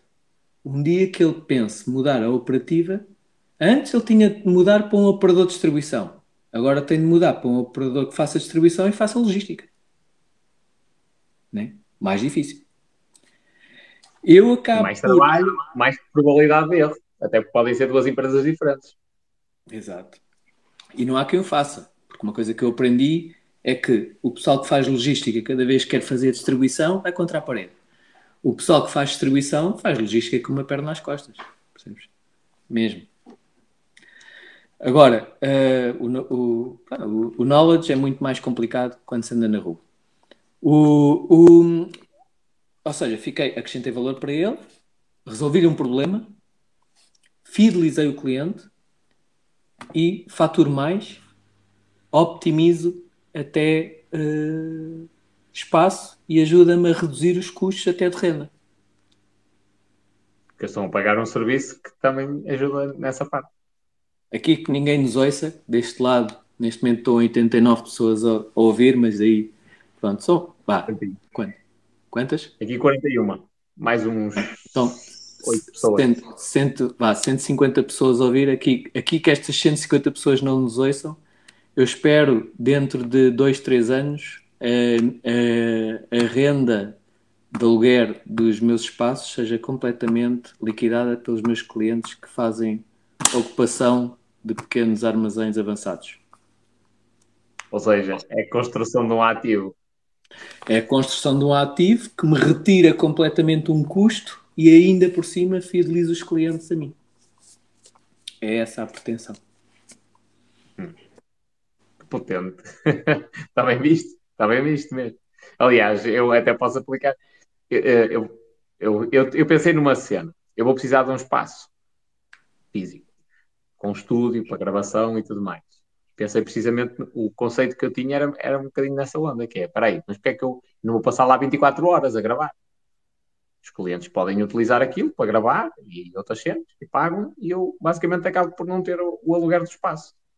É? Yeah. E mesmo a manutenção do material e tudo mais acaba por ficar pelos serviços yeah. que eu presto. Fala, fala, fala também a youtubers e a, e a podcasters que tenhas aí à volta se precisarem de um sítio com mais qualidade para gravar. Para ver. Aqui não deve haver muitos. E a Rebordosa deve haver muitos, mas sim, mas faz sentido. Tu falas Rebordosa como se Rebordosa. Estão a quantos quilómetros do Porto? É 25, mais ou menos. Então, Sempre. vocês estão à distância de como Sintra está para Lisboa.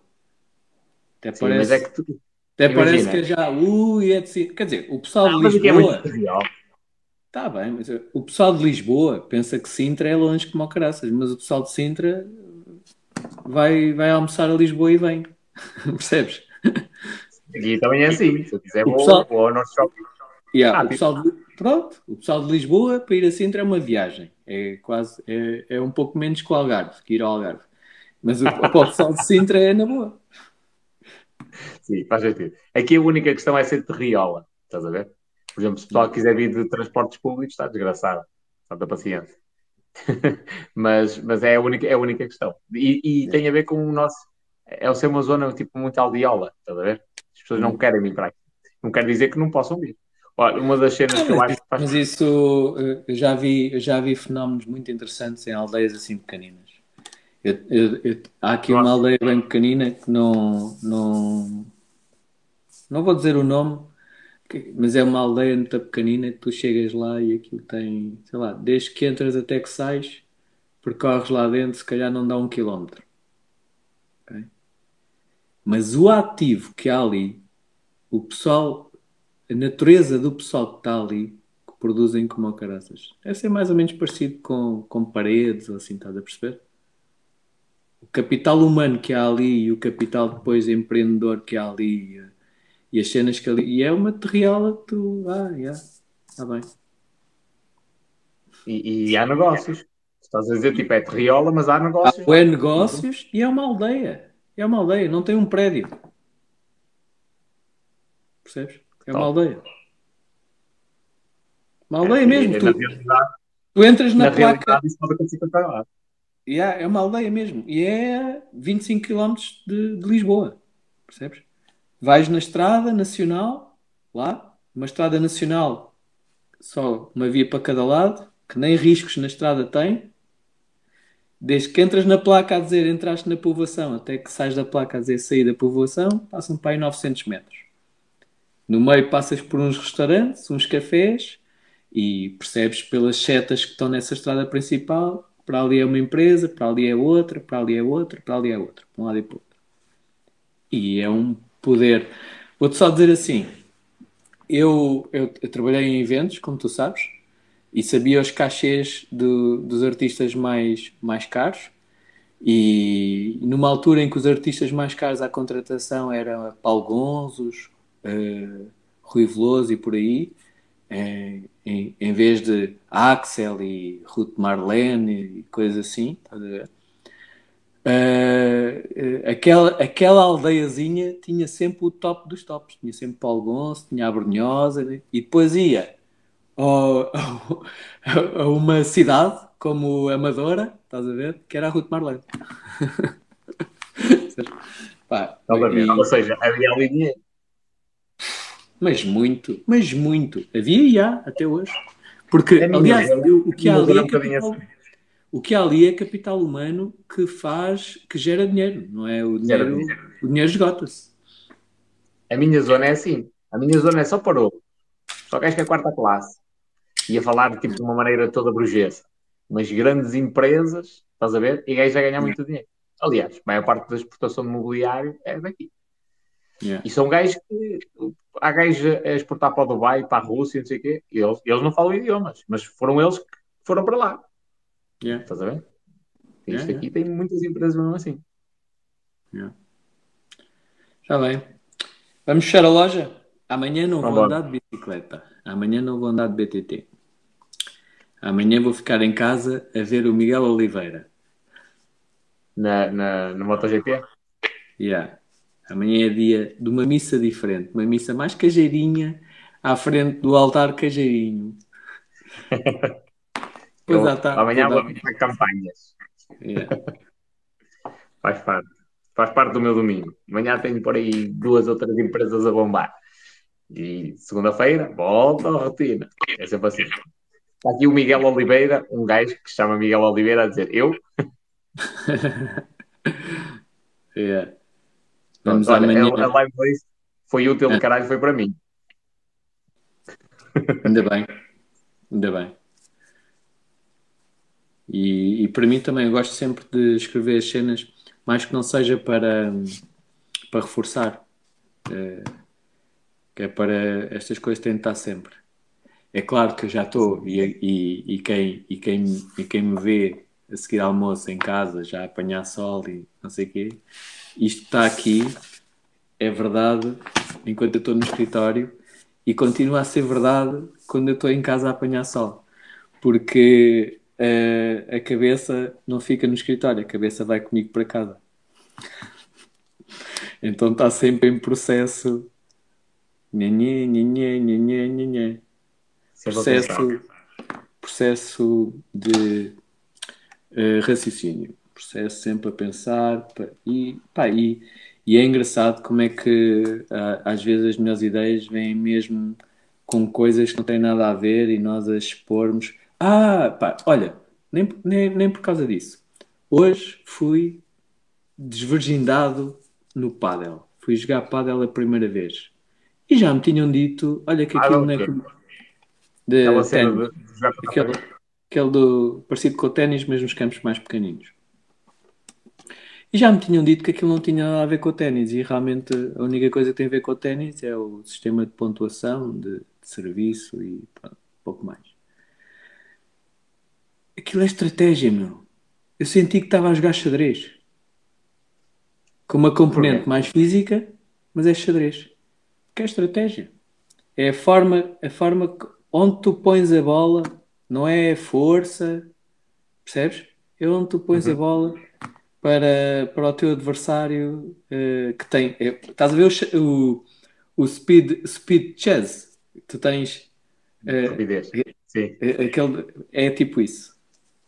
Tens de pensar rápido e, e, para, o teu, para o teu adversário a ser obrigado a pensar rápido e tu pensas rápido e ele pensa rápido. Estratégia. Eu, disseram, já me tinham dito isso, mas hoje caiu mesmo a ficha porque experimentei. Aquilo é só estratégia. É só, não é só, né? mas tem muita estratégia. Ou seja, um gajo que não sabe jogar como eu, se se põe a pensar naquilo, até às tantas até parece que sabe jogar. Só não parece porque sou desengonçado e não sei o quê, mas quando tenho o timing certo para pôr uh, a bola onde quero, aí até parece que fiz aquilo de propósito, estás a ver? E fiz mesmo. é, então. ah, há muita cena no desporto que tem, essencialmente dá, dá para treinar essa parte da estratégia. Yeah. Muita. Não, todo, todo o desporto tem estratégia. Não estava a contar que, que o Padel tivesse tanto. É, eu senti mesmo que aquilo era tipo xadrez. O xadrez tem mais, como eu. Mas também. Xadrez é que é... tem de estar em constante processo pensativo. Yeah. É mesmo. Eu nunca joguei, nunca joguei. Nem, nem, nem jogo ténis. Apesar de ter trabalhado num sítio que tinha um campo de ténis, nunca joguei ténis na minha vida. Quer dizer, joguei uma vez, acho eu. Ah, agora construíram quatro campos mesmo à frente da minha casa. Ó, oh, meu amigo. Agora vou ser uma puta ali do, do pádel. Vou estar lá sempre a rodar a bolsa, né? Eu vou rodar a raquete para lá. quatro campos é, é base. Mas é. tens sempre pouco a jogar ou tens de convidar alguém para ir lá jogar? Não, aquilo joga-se sempre a pares. É, é, sempre preciso duas duplas. Ah, mas temos um grupo WhatsApp lá do, do, do condomínio todo, né? e depois fiz um também da minha rua, do condomínio, nós na minha rua somos bué, somos bué, uh, bué íntimos, os nossos vizinhos, os vizinhos. Tenho ali um, uma série de, de amigos mesmo, vizinhos com que, com que me dou lá. E então temos aqueles grupos do WhatsApp é fixe para combinar essas coisas. Já, já tenho jogo marcado para terça, para quinta e para sábado. Vais largar o TikTok para jogar paddle. Não, pois porquê? O TikTok não me leva assim tanto tempo. Leva eu sei, eu estou a dizer, estou a dizer vais, vais deixar de fazer lives para jogar paddle. Ah, uh, não, faço na mesma. As lives que é durante a semana. Sim, sim, sim, Faço, faço uma live durante a semana, mas isso é quando, quando calha, quando estou ali. E agora se calhar calha mais ainda. Não sei. Porque o, o padel à terça e à quinta é da mais duas. Depois é ir almoçar e depois estou outra vez já relax. Faz sentido. Pões a câmera a filmar enquanto estás a jogar. Sim, tenho, tenho de fazer uns vídeos também lá. Jogar. Para o pessoal que, que, que procura uma modalidade uh, diferente e, e, e, gira. E é, e é fixe porque é sempre uh, pares. E então promove também muito a questão social, a questão de, de relacionamento. Aí, mas hoje estava lá, houve um gajo no outro campo, só que eu estava mesmo a olhar para ele, eu vi a cena toda. O gajo lá, uma bola, uma bola junto ao, ao vidro, o gajo sacou a bola, só que ao rodar foi com o balanço e bateu de costas no vidro. É que, é, o vidro partiu, caiu o vidro todo em cima. Foi. Yeah, o gajo ficou todo cortado, mas cena, aquilo não é suposto partir. Aquilo é vidro temperado e, é, e, pá, e supostamente aquilo está feito para levar com dois gajos em cima, só que não sei, ou, ou havia algum defeito no vidro, ou estava mal montado, não é. ou, ou juntaram-se. Ou juntaram-se a. É pá, impressionante. E eu, os, os, eu, os recintos esportivos não podem ter vidro não temperado. Tem de ter, tem de ter sempre vidro temperado e laminado. E aquele é. é. E, aquilo, aquilo é cheio de vidro, tudo à volta, né? Aquilo é vidro temperado, só que aquele partiu. Partiu, estilhaçou, só que como o corpo dele entra por lá e aquilo é um vidro muito grande, a parte de cima desmanchou-se, okay. o estilhaçado desmanchou-se sobre ele. Né? Que cena. Yeah. Que. Coitado. Uma vez na, na, escola, estava um gajo qualquer a jogar uh, ping-pong, perdeu, ficou chateado, tipo, atirou a raquete ou melhor, ia atirar a raquete contra, contra a rede. Só que ao fazer assim, com a mão para trás, a raquete saiu-lhe disparada na mão. E o meu cacife era atrás, em baixo. E eu estava no cacife, a tirar as minhas cenas, e tipo, ele, a raquete bateu no vidro, que era uma multa gigantesca, partiu o vidro, tipo, caiu assim, à frente da minha cabeça, que um vidro, sei lá, pai deste tamanho, estás a ver? Furou a minha capa, tipo, de uma ponta à outra, uma capa pai desta, esta grossura, tipo. As raquetes de pádel têm uma, uma ceninha para se pôr no pulso, já por é causa fazer isso. É, aquilo, e utiliza-se muito a, a torção total do pulso naquilo tipo. A, a jogar quando ela, principalmente quando ela vem, quando vem de volta, que aquilo pode-se deixar bater e quando ela vem de volta faz muita torção. Mas estavam aqui a dizer uh, que onde, onde jogaram era acrílico, eu também acho que devia ser tudo acrílico, até bem, é, se, agora, depois pus a questão que eu não percebo paddle, se, se talvez o rebound, a, a, devolução da bola, se for acrílico, vem com, com, outra, com outra força. Não sei. Sim. Esse, até, pudesse, claro que em termos de segurança era muito. Mas o acrílico é bem mais caro também do que, do que o vidro. Não sei se é uma solução que eles optam facultativa e vão para o mais barato e põem vidro temperado, ou se uh, as federações entendem que uh, a devolução da bola deve ir com a força X e então tem de ser vidro e noutros sítios põem. Não sei se, se é uma questão de amadorismo ou se é uma questão de, de opção financeira, no fundo. Não sei. Uhum. Faz sentido. Yeah. Faz sentido. Bem, vamos lá dormir. Já estou aqui todo Uma e meia. Também andas a fazer lives até boa da tarde. Ontem, ontem adormeci na sala, quando fui para a cama, fui ainda estavas em live, meu. Eram quase, eram duas da manhã, o okay. quê? Ontem levei uma tampa gigantesca. Depois-te a, falar, depois a falar com gajas e depois é, é sempre até. Ando-me a muito. Destruir muito com as gajas. Mas ontem e... levaste o quê? Uma tampa? Sim, porque a Susana vinha aqui fazer live comigo sobre maquilhagem. Só que ela nunca mais se lembrou e eu também só mandei uma mensagem tarde, mas ela não me viu. Susana era aquela que me ia ligar. Sim. Sim, não ligou. Pronto. E, e ela não apareceu na live. Estás a ver? E entretanto, eu comecei a falar aqui com as mulheres e não sei o quê, e no final começaram-me a perguntar cenas relacionadas com, com a parte de marketing. E ok, agora vamos lá falar sobre isso. E então alongou bastante mesmo. Ontem estava mesmo cansado. Está aqui o Miguel Oliveira a dizer: amanhã escrevo central mensageiro no asfalto com os pneus. é. Acho que sim. Pá, não, não sei se vai correr como no ano passado. Este ano ele ainda está a desenvolver a moto e, e ainda não percebi ali uma cena qualquer com os pneus. A marca dos pneus quer que ele corra com uns e acho que ele quer correr com outros e aquilo não, não está saudável. Aquela relação máquina-pneus não está saudável. Vamos ver. Pode ser então, tá, amigo. Ah, olha, muito obrigado mesmo pelos ensinamentos. Obrigado pelo, pelo tempo, é sempre um prazer. Vai para dentro, não te incomodes, dorme bem. Então, um grande abraço. Tchau. Tchau. Miguel Oliveira aqui hoje nos treinos. Ora bem, minha gente, estou mesmo cansado, é horinha de dormir. Diz aqui a Karina: oh, Homem, tu não dormes, é verdade. E daqui um bocadinho estou aí a pé, a bombar.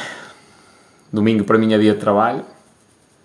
E pronto, é isto. Muito obrigado a toda a gente. Hoje foi uma live muito produtiva mesmo especialmente para mim, que aprendi aqui muitas coisas que me estão a fazer falta.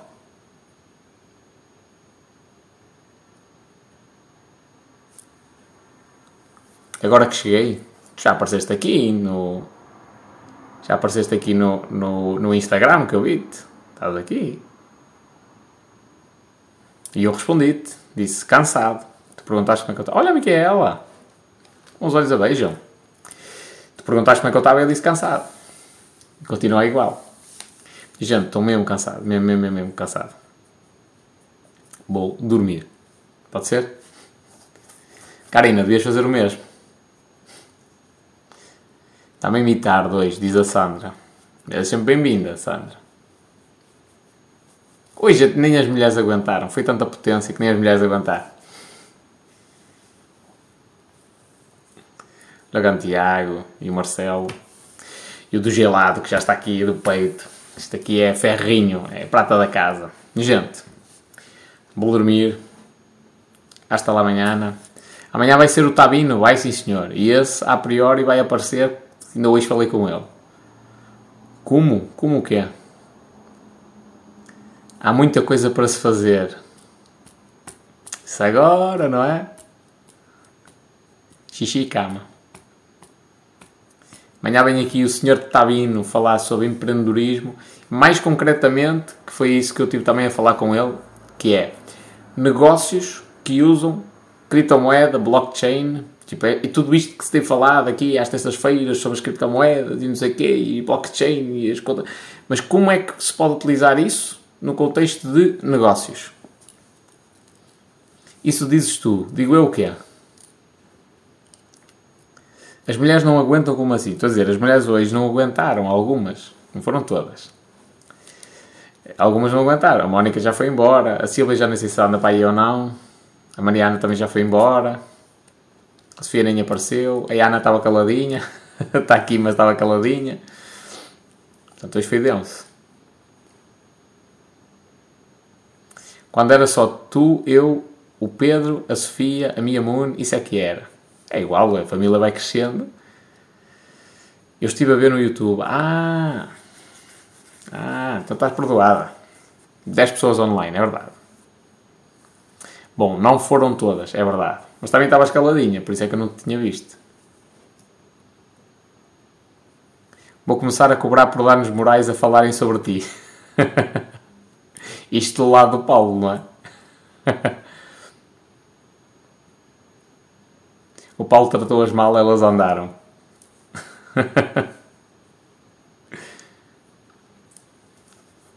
é, minha gente, isto é passo a passo.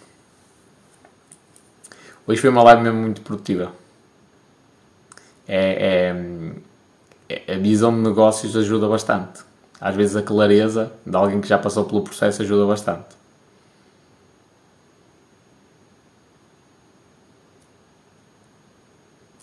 Gente, beijos e abraços, até amanhã. Portai-vos bem durante esta noite e acacei os pés aos vossos maridos. Até logo, Insta. Esperar a ver o que é que o pessoal do TikTok vai dizer. Até logo, pessoal, aqui das outras redes.